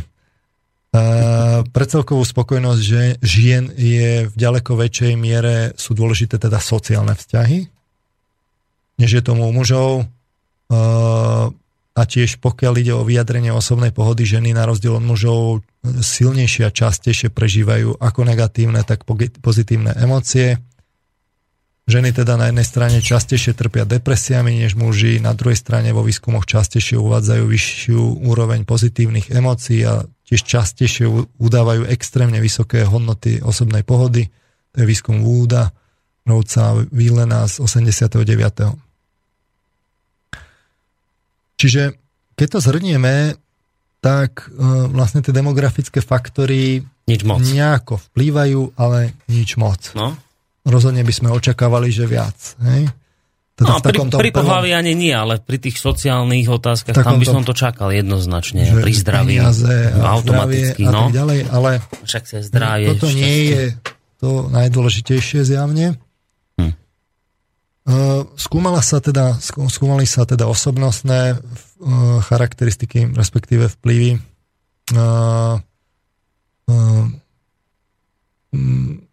Čiže pozornosť sa uprela predovšetkým k osobnostným rysom, širokým teda dispozíciám správať sa a prežívať sa určitým spôsobom. V rámci teda dlhodobých longitudinálnych výskumov bolo zistené, že osobná pohoda vykazuje značnú stabilitu v čase. Medzi najlepšími teda prediktormi súčasného hodnotenia vlastného života sa vždy objavuje životná spokojnosť zistená v predchádzajúcom meraní. Tam sa to mení dosť málo. E, to sú výskumy Kostu a kolektívu z 87. respektíve Hedyho s Viringom z 89. Výskumy opakovane tiež preukázali, že extraverti a emočne stabilné osoby sú spokojnejšie so životom, než introverti a osoby emočne emocionálne nevyrovnané. Mm-hmm. Sú výskumy Kostu, McCreya z 84. Dinera a kolektívu z 92. To je vysvetľované teda odlišným spôsobom prežívania e, v závislosti teda na temperamente. Základom totižto extraverzie je, je tzv. pozitívna afektivita, to znamená tendencia prežívať pozitívne emócie, kdežto základom neurotizmu e, je negatívna afektivita, to znamená tendencie prežívať negatívne emócie. Čiže e, má to súvis vlastne s temperamentom, či sme extraverti, uh-huh. introverti, alebo e, neurotici, alebo stabilní. Z dlhodobého hľadiska sú teda temperamentové charakteristiky, dokon, charakteristiky dokonca spolahlivejším prediktorom spokojnosti než objektívne životné udalosti. Čiže tie osobnostné vplyvy sú vysoko trvácne. Že vy vravíte, že podľa tohto, že osobnostné vplyvy vplývajú viacej ako tie záležitosti ako peniaze, zdravie a toto? Uh, Našťastie? Skôr tu hovoríme o tom, že, že je to dlhodobý vplyv a samozrejme je v tomto prípade som povedal, že, že je to, je to trv, silnejší vplyv než, než životné udalosti, ktoré sa nám dejú. Dokonca je tu taký model uh, Hidyho a Viringa, že každý teda človek má nejakú normálnu bežnú hladinu teda tej osobnej pohody, ktorá je teda ovplyvňovaná emocionálnymi uh, temperamentovými charakteristikami, to znamená tou extroverziou a, extroverziou a neurotizmom a tie vonkajšie udalosti môžu zmeniť e, tú úroveň pohody iba vtedy, ak sa vymýkajú také tie bežnej skúsenosti a svoj, svojou intenzitou prekročia nejaké adaptačné hranice človeka. Že keď je to príliš silné, tak vtedy to začne vplývať. Ale ak sa ak od, od, odoznejú a prispôsobia sa novým okolnostiam, e, tak potom sa tá pohoda vracia na tú svoju mm-hmm. pôvodnú úroveň a je teda podmienená osobnostnou výbavou. Čiže ten vplyv osobnosti je silný. Uh, okrem teda tých, tých temperamentových vlastností, charakteristik, to znamená extroverzia, introverzia, neurotizmus, boli študované celý rad ďalších osobnostných charakteristík. Deniveová s Kuprom v 98. teda urobili metaanalýzu 146 štúdií, ktoré sa teda venovali vzťahom medzi osobnou pohodou a osobnostnými charakteristikami. Celkom vytipovali 137 teda sledovaných charakteristík, ktoré teda zoskupili do takých piatich základných skupín, ktoré zodpovedajú tzv. 5-faktorovej e, teórii osobnosti, ktorá je asi najvplyvnejšia teória osobnosti v psychológii momentálne. E, tých, tých 5 akoby dimenzií, povedzme si príklad, aby som nehovoril tak abstraktnejšie. Jedna je, že neurotizmus, čiže teda človek napätý, nekludný, neistý, nervózny alebo labilný na jednej strane, alebo na druhej kľudný, stabilný, sebaistý, vyrovnaný, uvoľnený. To je neurotizmus. Extraverzia, že či je sociabilný, aktívny, hovorný, optimistický na jednej strane, alebo na druhej uzavretý, mm-hmm. vážny, mlčanlivý, tichý. E, tretia, tá osobnostná charakteristika alebo dimenzia je otvorenosť, že či je na jednej strane kreatívny, originálny, zvedavý, imaginatívny a so všestrannými záujmami, alebo na druhej strane konvenčný, konzervatívny, neumelecký, prízemný s úzkými záujmami. Mm. Štvrtá dimenzia je prívetivosť, že či je na jednej strane dobrosrdečný, láskavý, dôveryhodný, pomáhajúci, úprimný, alebo na druhej strane cynický, súrový, podozrievavý, bezcitný, nespolupracujúci. A piata dimenzia je svedomitosť, že či je spolahlivý, pracovitý, disciplinovaný, poriadku milovný, e, poriadný, vytrvalý na jednej strane, alebo na druhej nespolahlivý, lenivý, nedbalý, e, lahostajný a bez vôle. No a teraz mm, e, tie výskumy v tých 146 štúdií zhrnutých teda v metaanalýze, ukázalo, že osobná pohoda má najsilnejší vzťah teda k, k emocionálnej stabilite na jednej strane, to znamená, že človek je ľudný, stabilný, sebaistý, vyrovnaný, uvoľnený a svedomitosti. To znamená spolahlivý, pracovitý, disciplinovaný, poriadku, milovný, vytrvalý. E, potom nasledujú extraverzia a priateľskosť, mm-hmm. teda prívetivosť. To znamená, že či je teda e, sociabilný, aktívny, hovorný, optimistický a dobrosrdečný, láskavý, dôryhodný, pomáhajúci, úprimný. A najslabší vzťah bol teda k tej otvorenosti, novým skúsenostiam, tej, tej, tej piatej dimenzii. Najslabší vzťah k šťastiu, hej? A hej, hej, hej. Uh, ale keď to zhrnieme, tak tie osobnostné charakteristiky sa menia len veľmi pomaly. De facto tam niečo máte, či už je to teda biologicky podmienené alebo výchovou, dostanete, dostanete to v detstve a mení sa to len veľmi, veľmi postupne. A toto je mimochodom akoby tá, e, ten problém s tou, s tou integritou, ktorý sme si hovorili, že, že meniť to osobnosť sa osobnostne je, ako, je, je problém, je to dlhodobá záležitosť.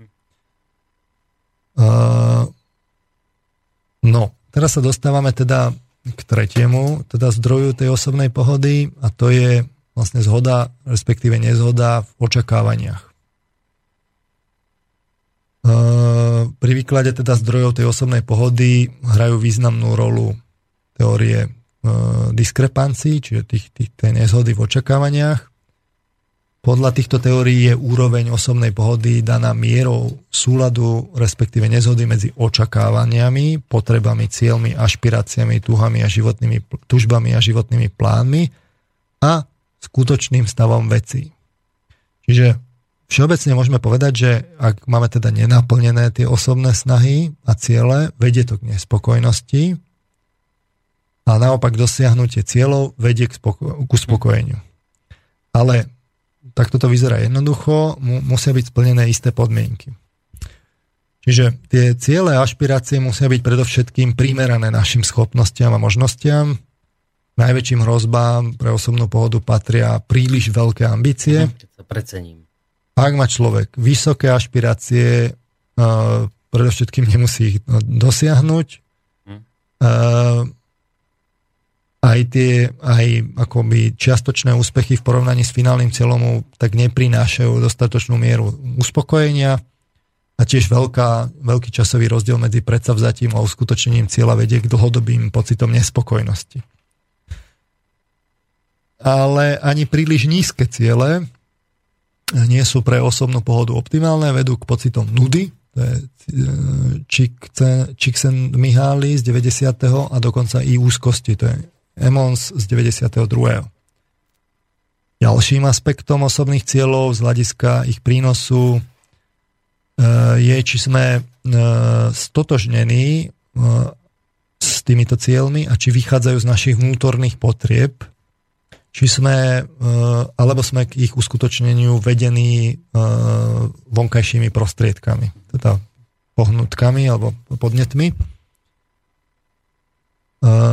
Dosiahnutie akéhokoľvek cieľa, aj toho, ktorého sme si sami nestanovili, vedie teda k pocitu uspokojenia už len kvôli tomu, že teda dobre urobená práca, ale splnenie cieľa, s ktorým nie sme vnútorne stotožnení, má pre osobnú pohodu efekt menší a krátkodobejší než naplnenie cieľa, ku ktorému máme osobnú motiváciu.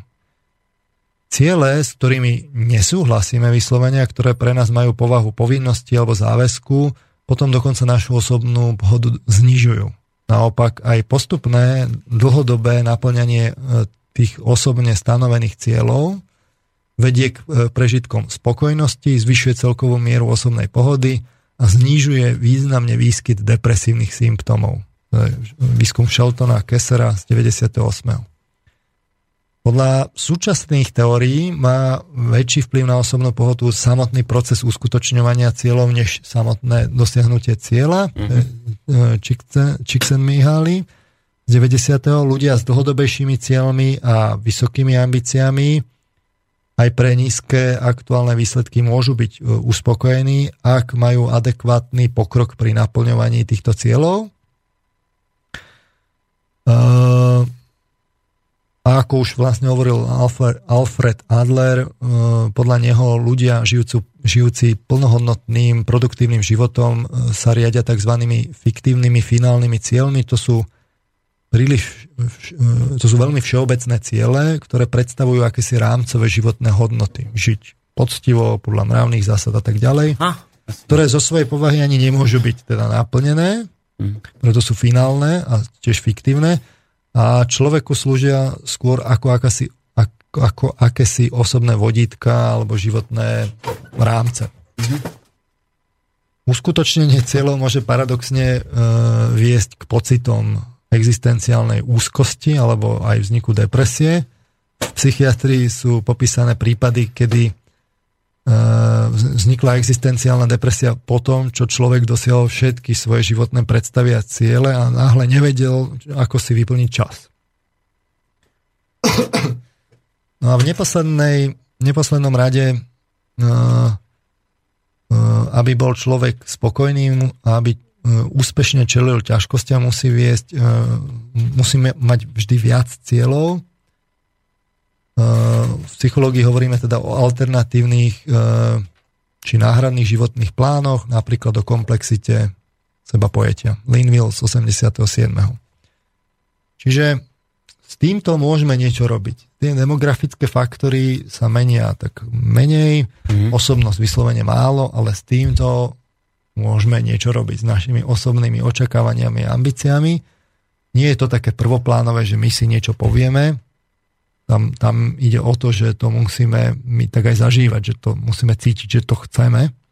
To je trošku komplikovanejšie, ale toto je presne to, čo tá Horeová popísala, akoby ten, ten že, že, že čo ľudia lutovali, no tu, to, že nešli to, cestou seba aktualizácie. Mm-hmm Čiže ak chceme byť spokojní, nielen na konci života, aby sme to nelutovali, ale aj priebežne, ten, ten pocit tej osobnej pohody, tak túto máme možnosť e, výraznú, čo s tým robiť. No to, to je management tých svojich očakávaní. A potom sú to sociálne vzťahy, nie je pochyb teda o tom, že vrelé, podporujúce a vzájomnou dôverou naplnené e, interpersonálne vzťahy pozitívne ovplyvňujú pocit osobnej e, pohody. Tomuto, k tejto téme existuje e, rad výskumov a rozmanité empirické dôkazy. Sociálna opora, začlenenie do sociálnych vzťahov, príslušnosť k určitej komunite patria vždy k najsilnejším prediktorom osobnej pohody – to sú výskumy Ergila z 87. Meyers, Čo, to Meyersa. príslušnosť ku komunite? Ku komunite. Hm? Proste so, rozvinuté sociálne vzťahy. Alebo pri ženách, či je pri chlapoch? Uh, aj pri mužoch, ale pri ženách viacej. Hm. Je, tam, je tam medzi tým rozdiel. Samota naopak vedie k nízkym e, prežitkom pozitívnych emócií a malej životnej spokojnosti. Ale aj. O, všeobecne však platí, že e, viac než množstvo rozhoduje kvalita tých sociálnych vzťahov. Rád výskumov teda preukázal, že kvalita vzťahov mala na osobnú pohodu štatisticky významný vplyv, zatiaľ čo počet priateľov a známych e, nie. To je výskum Nezleka z 2000. Čiže nie je to počet fre- friendov na Facebooku. Mm-hmm. Toto nám v osobnej pomo- pohode moc nepomôže. E, záleží na tej kvalite. E, Ehm, čiže hovorili sme si teda, že dôležitá je tá extraverzia a prívetivosť, časté sociálne kontakty a, za, a hlavne teda kooperatívne správanie vyvoláva rovnaké správanie u druhých ľudí a prinaši, prinaša tak človeku zo strany druhých pozitívnu odozvu. No, to je základné pravidlo v sociálnych vzťahoch, čo zase to zožneš, to sa ti tam vráti Takže z tohto pohľadu, ak chce byť človek spokojný, tak by mal investovať do tých sociálnych vzťahov, mal by investovať do tej kvality tých sociálnych vzťahov a e, to, čo tam vlastne do toho vloží, tak to sa mu, to sa mu vracia. Dokonca sa začalo hovoriť e, o tzv. sociálnej e, pohode, čiže social well-being. E, Najvýznamnejšou teda formou sociálnej opory je partnerský vzťah. Manželstvo bolo identifikované ako významný protektívny faktor uh, už teda v tej štúdii toho Wilsona na tých 60. rokoch, ale opakovane v, v celom rade národných štúdií. Napríklad Prajorová a Hayesová v 2003 potvrdili pozitívny vzťah medzi manželstvom a fyzickým zdravím na základe dát získaných v rámci sčítania ľudu vo Veľkej Británii medzi rokmi 1921 a 1909 a 1991. Ako ukazateľ zdravia použili využívanie lôžok v rôznych zariadeniach zdravotnej a sociálnej starostlivosti. Uh, uh, zadaní ľudia teda vo, vš- vo všetkých rokoch, keď prebiehalo sčítanie ľudu, využívali zdravotných a sociálnych zariadení menej než ľudia žijúci osamele. Medzi osamelí osamele žijúcimi ľuďmi bolo ďalej, boli ďalej identifikované skupiny so zvláštnou náchylnosťou k zdravotným problémom. Šlo o ovdovelé ženy star, staršie ako 65 rokov a mužov produktívneho veku, ktorí neboli nikdy ženatí. Dokonca je to tak, no ešte k tomuto dôležitá vsúka, čiže keď nejaký chytrák zase bude hovoriť, že, že manželstvo hey. nie je dôležité a máme rôzne hmm. vzťahy a na tom vlastne nezáleží, hmm No tak záleží. Tak, klame. Lebo tie výskumy hovoria niečo iné. Hovorili sme si už veľa príkladov, toto je len ďalší z nich. A počujte, musím vám do toho skočiť, lebo sa obávam, že budeme musieť skončiť túto reláciu, lebo mi Peter píše, že má nastavený program. My sme mali končiť o 19. ale sme sa tu tak cez pesničku bavili, že by sme to skúsili potiahnuť do, do 19.30. Ale mi tu vypisuje na mailoch, že by bolo dobre skončiť teraz, lebo že už tam má nejaký ďalší program. Veľmi by sme to rozbili, keby sme teraz skončili. Pán Skúsme si to len e, teda nejako zhrnúť. Zhrnúť, no. Čiže máme tu vlastne taký ten štatistický prístup, e, čo teda súvisí s tým, s tým subjektívnym prežívaním, prežívaným pocitom pohody, respektíve šťastia. E, v podstate z tých, z tých štatistik vyplýva to, čo sme si hovorili, že dôležité, je, je, tá, tá osobnosť s tým vieme robiť len veľmi pozvolná. tie demografické faktory častokrát sú dané. Uh, vieme robiť ako nepriamo s tým, ale čo určite vieme robiť, čo máme vo svojej moci, sú naše očakávania mm. a naozaj si dať, e, záleží na tom, aby sme ich identifikovali, e, nastavili správne a naplňali. To je na jednej strane tá, tá cesta tej seba aktualizácie. Na druhej strane sú to sociálne vzťahy. A keď niekto v tomto smere ako zažíva tú, tú osobnú nepohodu, tak toto sú veci, tieto dva tieto, tieto dva faktory, s ktorými niečo urobiť môže.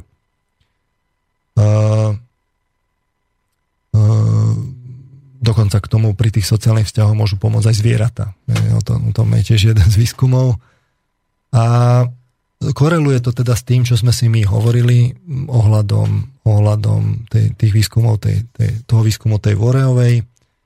Z nášho pohľadu keď sa na to pozrieme z toho širšieho hľadiska celospoločenského, tak to vidno, že ten konzum vlastne ide proti tým, tým no, práve na eh, proti tej seba aktualizácii, lebo z ľudí činí vlastne takých robotíkov v rámci systému. A čím bude tá oligarchia silnejšia a bude automatizácia, robotizácia, ten systém bude komplexnejší, tým viacej sa budú ľudia cítiť ako že nenaplňajú tú, mm. tú seba aktualizáciu. A na druhej strane ten konzum ale rozbíja aj tie sociálne vzťahy, čiže výsledkom je, že tí ľudia postupne budú pomaly, ale iste nešťastnejší práve tým, ako systém bude napredovať. Mm-hmm. Na druhej strane to môžu trochu ako tlmiť práve blahobyt, hej, to znamená e, bohatstvo, tie demografické faktory, ale ak bude narastať vlastne nerovnováha v systéme, zadlženosť, krízy a tak ďalej, mm.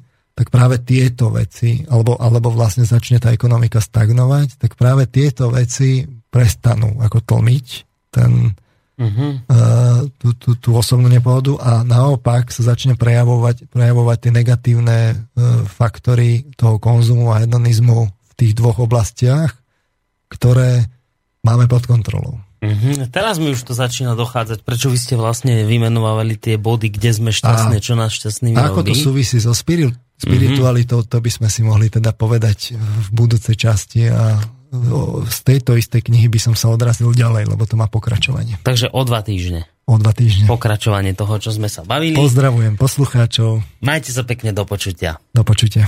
Pán doktor Peter Marman sa s vami lúči a v tejto chvíli aj Boris Koroni, ale my sa ešte dnes večer od pol deviatej budeme počuť, lebo náš pok- e, program pokračuje ďalej.